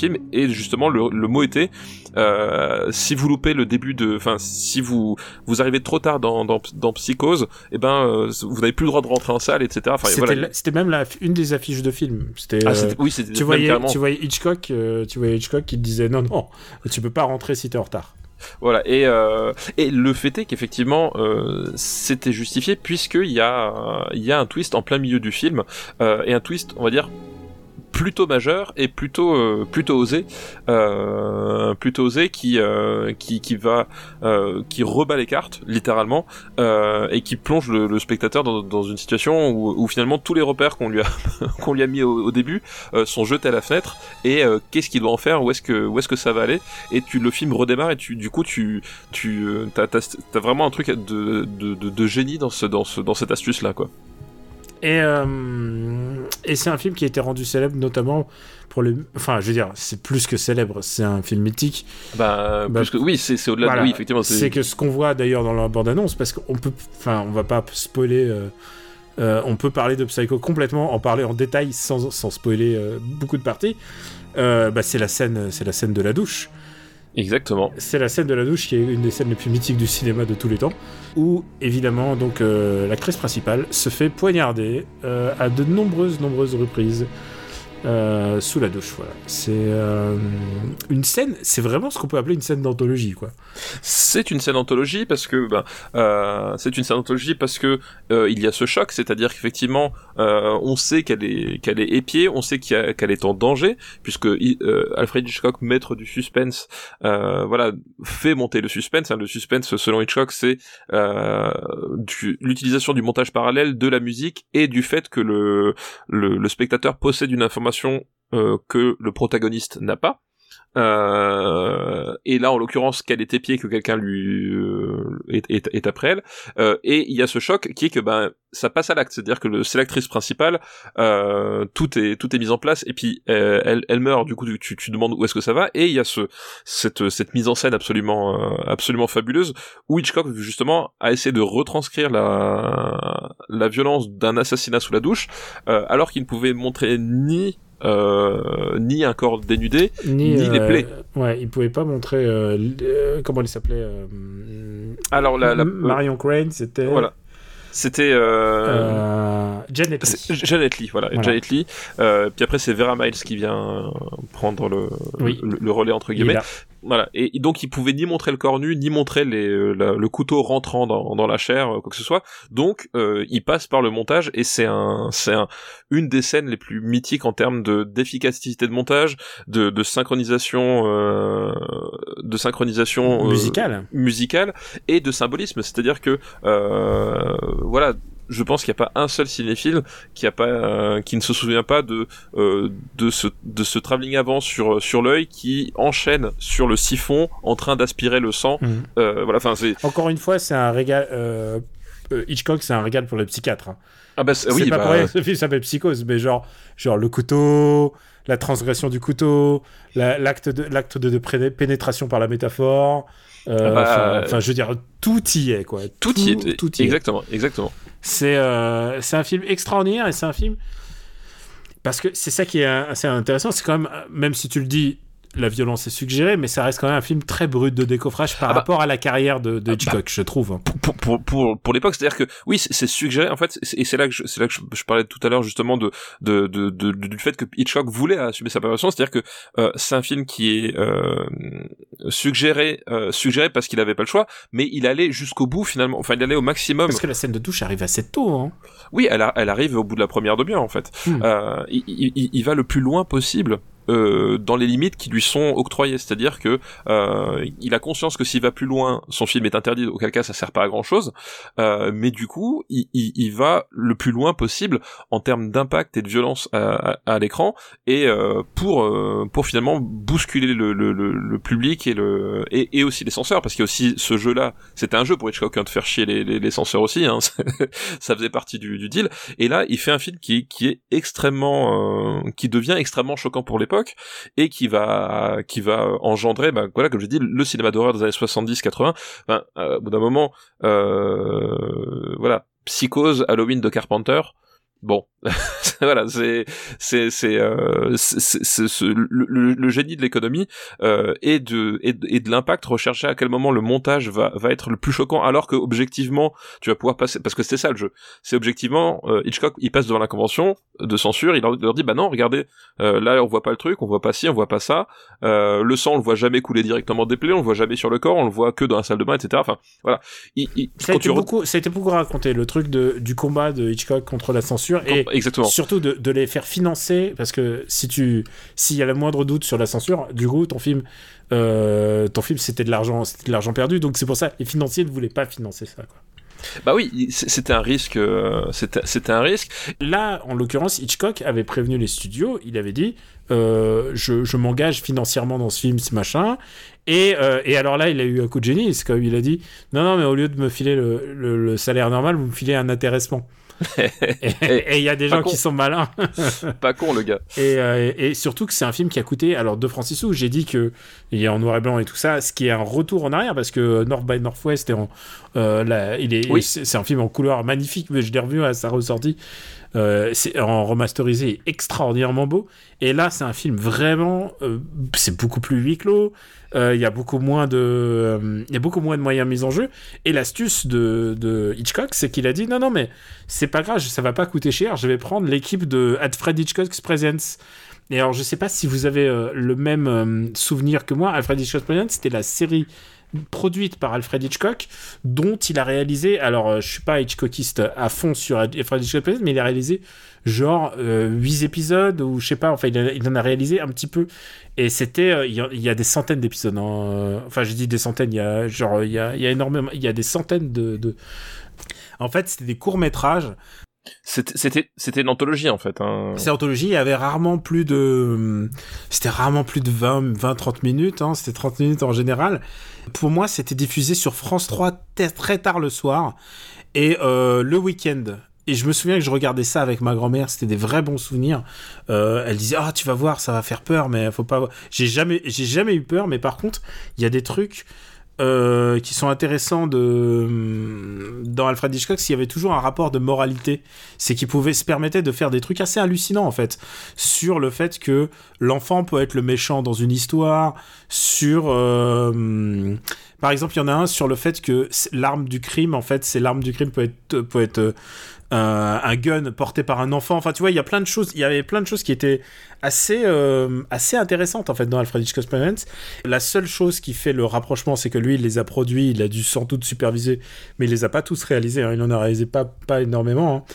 Mais par contre, il les présentait tous physiquement. Alfred Hitchcock aimait bien se mettre en scène, comme il se met en scène dans bah, tous ses films. Dans, tous ses films, effectivement, Alfred Hitchcock Presents, enfin, ce, ce que les gens venaient voir, c'était effectivement le frisson euh, le frisson d'histoires un peu horribles qu'on qu'on peut se qu'on peut se, se, raconter et justement le tout l'humour aussi justement de, des présentations d'Alfred Hitchcock voilà on, se souvient tous de de, de, de, cette euh, présentation où, où il actionne la guillotine lui-même euh, voilà c'était ça et, et c'était tout ça que tu venais voir avec une euh, petite morale et avec un petit il y a toujours il y avait un truc ironique en fait qui était euh, dans, dans ces je viens de vérifier il en a réalisé 17 donc voilà, 17 sur sur 268.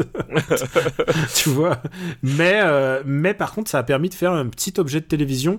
Et euh, si vous avez l'occasion d'en voir, et, même ceux d'Hitchcock sont pas forcément les plus, les plus intéressants, il y en a des vraiment très très très très bien. Hein.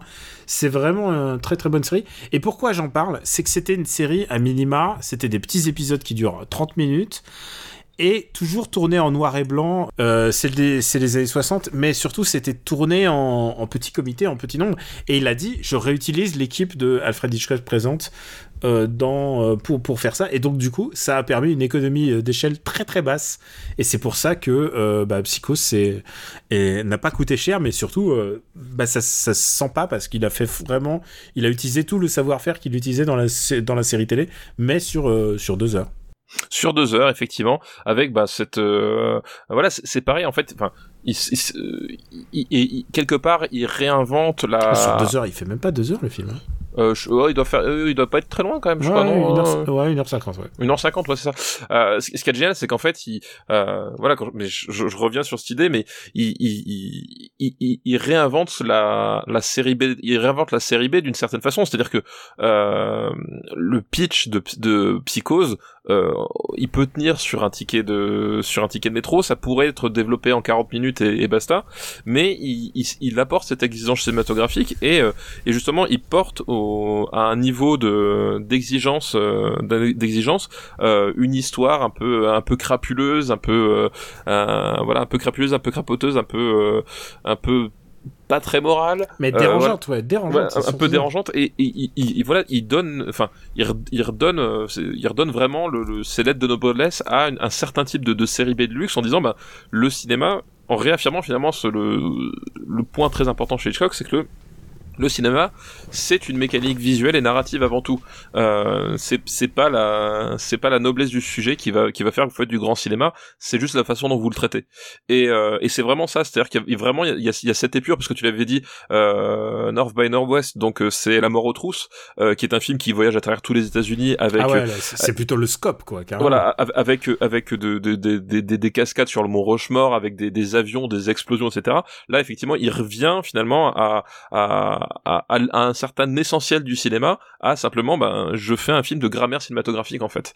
Euh, et, et Psycho, c'est vraiment ça, et c'est euh, c'est le côté c'est le côté épuré et sublimé c'est-à-dire qu'à un moment donné euh, il peut vraiment se concentrer sur euh, sur sur euh, sur simplement ces mécaniques. C'est comme voilà c'est c'est un c'est un type qui à un moment donné euh, reprend la, la, la, voiture de la voiture de son père et puis euh, se débarrasse de toutes les pièces qui qui sont superflues et te, te fait une bagnole de course avec quoi. Il y a il y a, il y a vraiment de ce côté-là l'exercice de style avec pour cette idée eh ben de d'emmener voilà d'emmener les spectateurs le plus loin possible euh, voilà dans le dans le malaise et, et la violence quoi où va-t-on le classer? Je pense qu'on a. Si vous n'avez pas vu Psychose, on vous a même pas spoilé les gros trucs. Hein. C'est ça qu'il faut. Hein. c'est que les twists, on non, mais et puis, puis, c'est esthétique. Enfin, voilà, les... on a même pas. Voilà, on... Norman Bates la Qui, qui, me fait des, des frissons. Hein, ah bah oui, le Norman Bates incarné euh, à, la perfection par euh, comment il s'appelle euh, Ah, euh, ah j'ai trop de mémoire décidément aujourd'hui par Anthony Perkins. Anthony Perkins. Euh, voilà. Euh, avec ce, enfin, euh, moi je me rappellerai toujours de ce de ce contre-champ dans, quand il est dans sa dans sa chambre avec le avec euh, c'est quoi c'est un c'est un hibou je crois empaillé enfin voilà il y a des il y a des il y a vraiment une une, une iconographie euh, une iconographie euh, de, de du thriller en fait euh, de voilà du, du thriller moderne euh, qui qui est là qui qui est toujours aussi impeccable enfin vraiment c'est c'est incroyable de de modernité ce film euh, c'est c'est vraiment fou quoi On va t'en classer. Eh ben écoute euh... alors ça va au-dessus de Don Camion en Russie déjà Merci, Euh, merci. c'est tout premier Non, je pense que tu peux scroller vers le haut, même si la liste des années 60 est plus petite. euh... oui et même si elle est plus petite euh... Euh, Je pense que ça va au-dessus de l'affaire Thomas Crown. ça va au-dessus de l'affaire Thomas Crown euh... euh, donc là on commence euh, hmm. Euh, bon pour moi ça va pas au-dessus des une fois dans l'Ouest voilà Euh, Déjà, barrière ah, haute, les, choses, les choses sont dites. hein. Voilà. Ah, je pose, euh, je pose mes, bo- voilà, je pose mes balles. Euh, moi, je voudrais faire un truc, Euh, un truc que j'ai pas l'habitude de faire. Euh, j'ai envie de trouver une filmographie, euh, une filmographie de, de. d'Alfred Hitchcock pour savoir où est-ce que tu vas placer le reste c'est ça? Non, ouais, au savoir, euh, non, même situé dans les années 60 en fait pour lui. Alors, il y a Psycho, il y a Les Oiseaux, il y a Marnie, il y a Tom Curtin, euh, le, c'est avec Paul Newman, et et et il y a Topaz. on est quand même dans le très haut de sa filmographie même pour les années 60 hein. Hmm, ouais, Topaz, c'est pas nul, hein.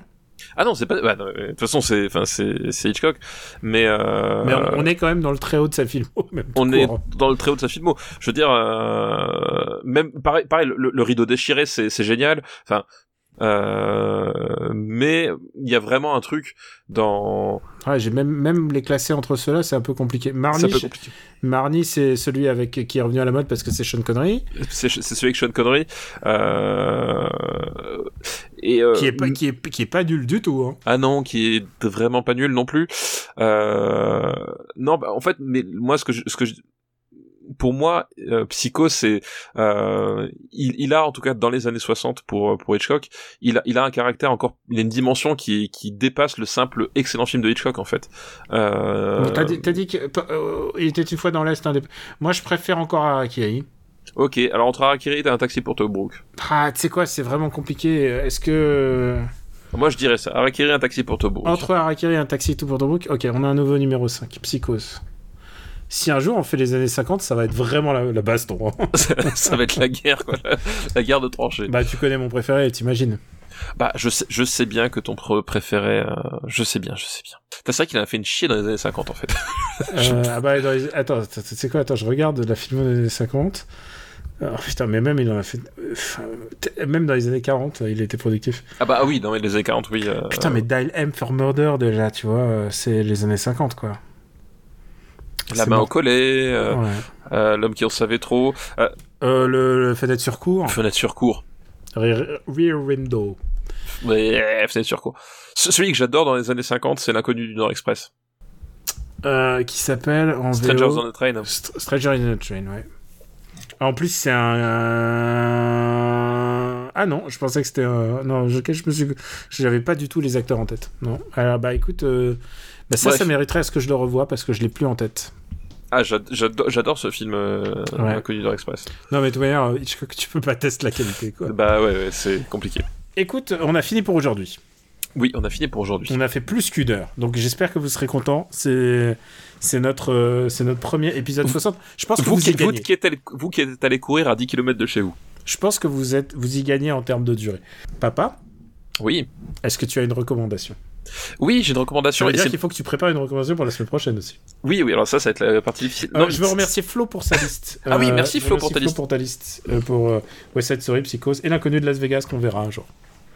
Euh, donc je disais, euh, c'est une recommandation euh, devinette devinette, puisque tu m'as demandé, tu m'as dit, bah attends, c'est une surprise, c'est une devinette, donc je, je, vais te la faire, on va voir si tu arrives à trouver. C'est une recommandation cinéma. C'est un film qui est sorti. Ah, Monster Hunter. C'est bon, je l'ai. Allez, au revoir. non, non, non c'est un film qui est sorti récemment en VOD et qui Wonder en fait, Woman. Qui en fait est un film en en 4 tiers qui aurait dû sortir il y a il y a quelques années, mais qui a mis du temps à arriver chez nous. Oh non, tu, tu, tu vas pas. Tu, tu penses à quoi Bah Justice League. Bah non, évidemment, c'est pas Justice League. Bah, non, c'était trop, c'était trop facile. de Xavier Dolan. non, euh, c'est euh, The Nightingale de Jennifer Kent. Ah ouais euh, film australien. Euh, donc Jennifer Kent, en fait, qui a fait un seul autre film euh, à son actif avant, c'est Mr Babadook, un film d'horreur avec avec un gamin hyperactif dedans. Et euh, du coup, euh, The Nightingale, donc c'est un film en 4 tiers et ça je, je plaisantais pas et qui euh, date de 2018, donc qui a mis un petit moment à arriver en France et qui finit par arriver en VOD donc euh, sur OCS en, loca ah, donc, donc le director's cut de Je release the Jennifer Kent cut. Voilà, exactement. et qui donc là n'est pas un film d'horreur mais un, un c'est un rape and revenge qui se situe au moment de la colonisation de l'Australie par les forces britanniques. Euh, où en fait une euh, une jeune femme euh, euh, irlandaise donc esclave des soldats britanniques, euh, va euh, poursuivre le un, un, un, militaire, je crois qu'il est capitaine ou lieutenant, enfin voilà, un gradé euh, un gradé anglais qui a détruit sa famille et qui va du coup s'associer à un aborigène pour la guider à travers le la jungle la jungle australienne. Et et en fait je, je, je me suis pris une vraie claque parce que bah, c'est un film qui à la fois dans dans le, le côté euh, revenge et euh, va voilà prend prend pas beaucoup de gants donc c'est un film qui est pas forcément facile à regarder. Euh, les personnages les méchants sont vraiment odieux. Euh, le, voilà t'as tout le t'as tout le côté euh, rugueux que tu peux imaginer sur ben, l'Australie en 1825 sans foi ni loi une espèce de de de, de, territoire voilà abandonné du monde. Et puis t'as de, tout le un pénitencier bah, c'est un, une espèce de, c'est littéralement un pénitencier à, à, à, ciel ouvert en fait. Euh, et justement, ce qui est génial aussi, c'est que t'as tout ce côté, euh, euh, tout ce côté euh, survival, c'est-à-dire que euh, les personnages, les, les, deux groupes, les, les officiers britanniques et la et la et la jeune femme qui les qui les poursuit, ils vont chacun traverser la, la, la forêt, la jungle australienne, qui devient un personnage à part entière. T'as vraiment ce côté, euh, ce côté danger permanent, le, les maladies, les les difficultés du terrain euh, les relations avec les aborigènes, parce qu'évidemment les aborigènes ne sont que des cibles ambulantes pour les, les soldats britanniques. Voilà, t'as tout ce côté, euh, tout ce côté euh, âpre de de, de, de, de l'aventure en elle-même euh, qui est super bien rendu. Et euh, voilà, j'ai trouvé ça super bien, euh, super bien réalisé. La, la photo est super, la mise en scène, c'est vraiment, c'est la plus belle utilisation, je pense, du 4 tiers que vous verrez en, en 2021. Et de, de ce que t'en dis, quel gâchis que ce soit pas sorti en, en bah ouais, et, et, je, et, je, pense qu'en fait il y, y, y, a eu plusieurs problèmes. Le premier c'est que euh, à distribuer, ils ont ils ont galéré déjà à le trouver, à trouver des distributeurs parce que c'est un c'est un film australien euh, qui voilà qui s'adresse pas à tous les publics, qui est réalisé par une femme, c'est-à-dire que tu vois. C'est violent? Oui, c'est très violent. Ouais. Ah d'accord. Je peux pas le montrer à ma meuf. Non, c'est c'est plutôt très violent. Euh, c'est vrai. En fait, c'est pas. C'est ce que j'expliquais à quelqu'un, c'est que c'est en, en, soi c'est pas gore, c'est-à-dire que, enfin, il y a du sang, mais bon, pas plus que que de raison primée. Mais par contre, c'est excessivement violent en termes de voilà d'impact, etc. Euh, voilà, il y, a certaines scènes qui sont vraiment très très dures à très très dures à voir. Euh, et puis même moralement, c'est-à-dire que t'as as, comme je dis, les, personnages principaux, le, le racisme, le racisme en anglais euh, par rapport aux et aborigènes. Le sexisme, j'imagine et le sexisme, tout est tout est très frontal avec euh, avec cette, cette euh, tout a une approche vraiment très frontale. Donc t'as voilà t'as pas de détour, t'as justement là t'as, un côté euh, très très frontal. Donc ça peut être assez éprouvant à voir, mais justement, enfin à mon sens, c'est ce qui donne la force au film et qui donne la beauté des personnages aussi parce que justement le couple qui va se former, enfin le couple voilà, avec l'aborigène, donc, avec l'aborigène, où chacun finalement va est, est, est étranger dans ces terres. Alors pas pour des mêmes raisons et pas pour euh, mais qui subissent chacun une oppression de à leur façon. Euh, ils sont vraiment excellents tous les deux et euh, c'est des, c'est des personnages qui sont vraiment super attachants et que tu, tu prends vraiment plaisir à plaisir à, à suivre. Voilà enfin il y a vraiment c'est, c'est, c'est bien écrit c'est super bien mis en scène. Sam Claflin, Claflin qui jouait dedans et c'est un mec que j'ai vu dans Hunger Games. Oui, et c'est marrant parce que Sam Claflin, il a une tête de euh, de Henri Cavill en fait. Peu, Euh, ouais. il a, il a un peu une tête d'Henri il a un peu une stature d'Henri c'est-à-dire qu'il est assez grand, assez baraqué. Donc euh, j'ai pensé à Henri tout le long. Euh, voilà. Et je disais oui, donc par rapport à la distribution, c'est que donc c'est un film qui est pas facile à, à vendre de base, euh, surtout sur des circuits de distribution. Enfin le cinéma australien, euh, voilà, euh, sorti de Baz Luhrmann, les, les mecs ils connaissent plus. Euh, donc c'est c'est pas forcément facile à faire. Et bah après du coup il y a eu le, le Covid etc. Et c'est le genre de film qui, je pense du coup devient plus la priorité des euh, des exploitants de salles euh, parce que je crois qu'au début il était prévu pour sortir au cinéma cette année, mais je, je crois que de, ils se sont fait une raison, ils l'ont sorti en, en en VOD. Alors peut-être qu'il aura le droit à une sortie euh, Il est- salle. Il est disponible en streaming sur OCS, OCS, sur et, OCS, voilà. OCS et Canal+. Voilà. Donc euh, voilà et vraiment j'ai voilà le, le- j'ai trouvé j'ai trouvé ça vraiment euh, vraiment bah, super euh, à tout point de vue mais faut juste euh, savoir qu'effectivement c'est un petit peu violent. D'accord, ok, bah écoute, euh, je, note, je peux pas le regarder en couple, ça. Euh, bah, pour ma part, je vais recommander. Alors, c'est une série, et en même temps, le fait que euh, cette série ait commencé, bah, je vais recommander une BD. C'est Invincible. Et alors, Invincible, vous en avez peut-être déjà entendu parler. Euh, c'est une BD de Robert Kirkman qui, quand même, euh, est sans Ah. doute le, le millionnaire le, le plus heureux de l'histoire du comics. Tu sais, un jour, tu écris une comics sur un zombie et tu te fais pas, tu te fais pas genre de l'argent. Tu te fais du, tu te fais du putain d'argent. tu, tu voilà tu rachètes un pays. Et ça, c'est son autre BD qu'il écrivait en même temps et qui est une autre BD tout aussi bien, sinon mieux que que Walking Dead. Moi, je dirais que c'est même mieux. C'est une BD euh, qui raconte les, les aventures de euh, Mark Grayson, qui est un jeune garçon qui est dont le père est un super héros. Et en fait, bah, il attend que on lui a prédit qu'un jour euh, ses pouvoirs allaient arriver. Ils ont vraiment attendu. Ils attendent juste la fin de la puberté pour pour survenir. Et du coup, il se retrouve super héros avec son père qui est aussi super héros.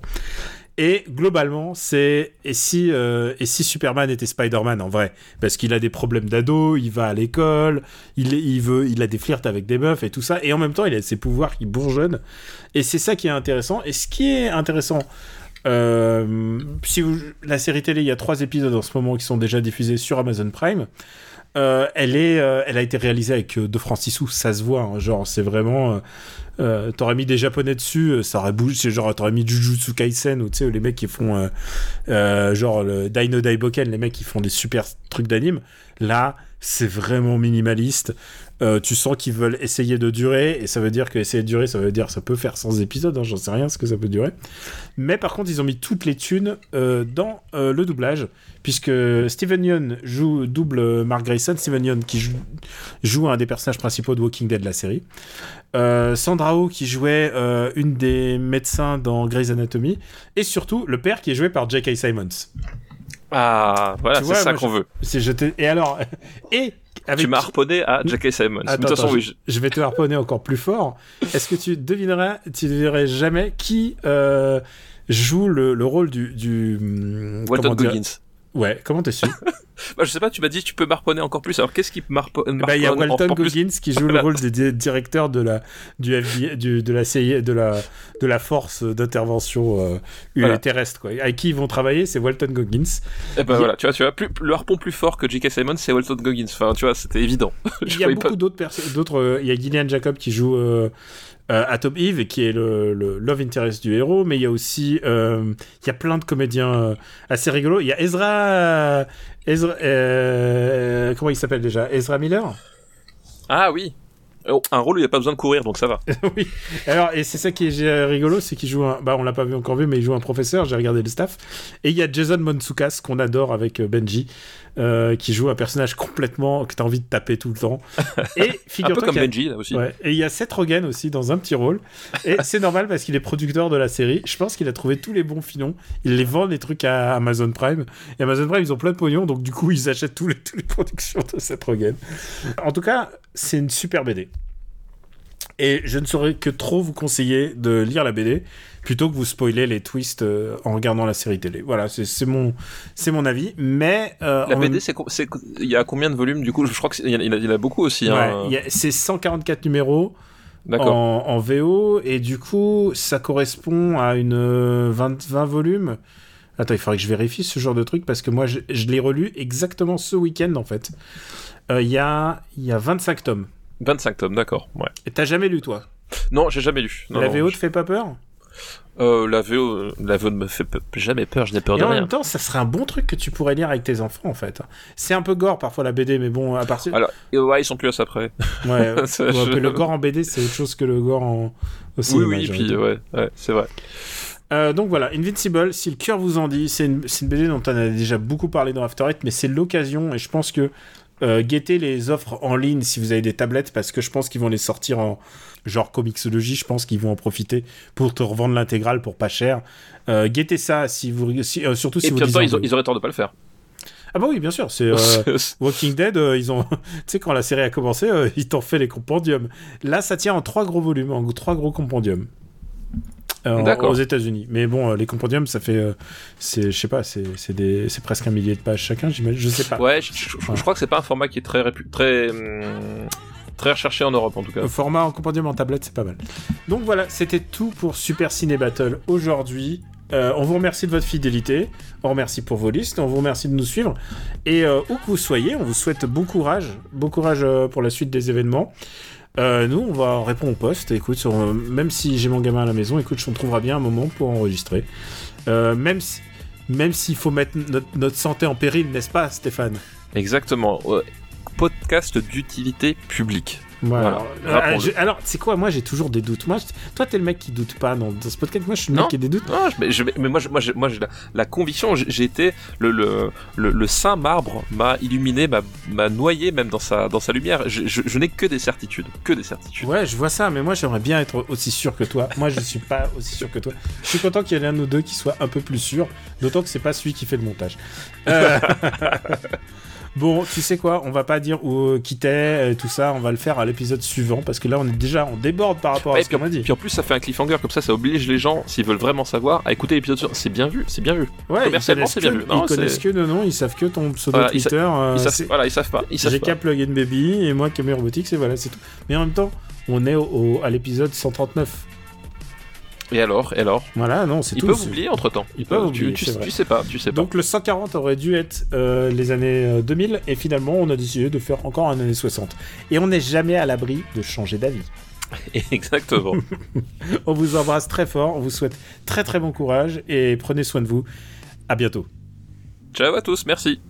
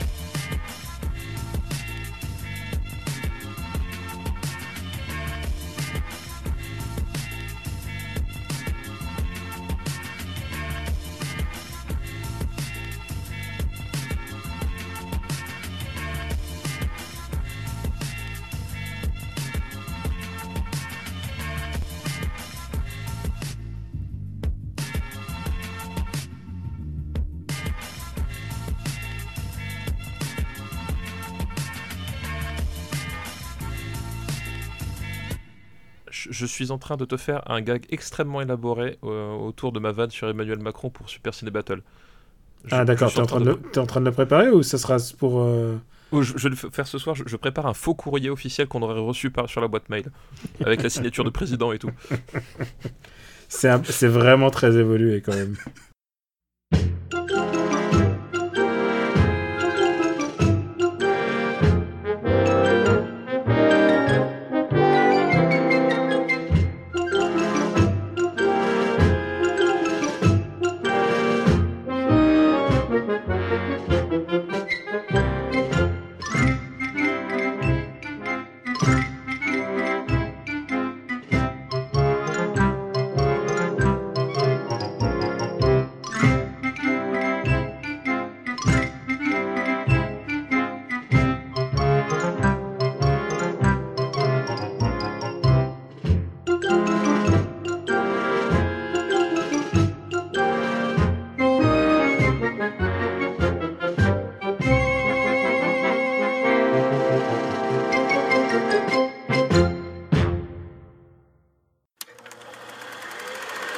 produzione Erpeli é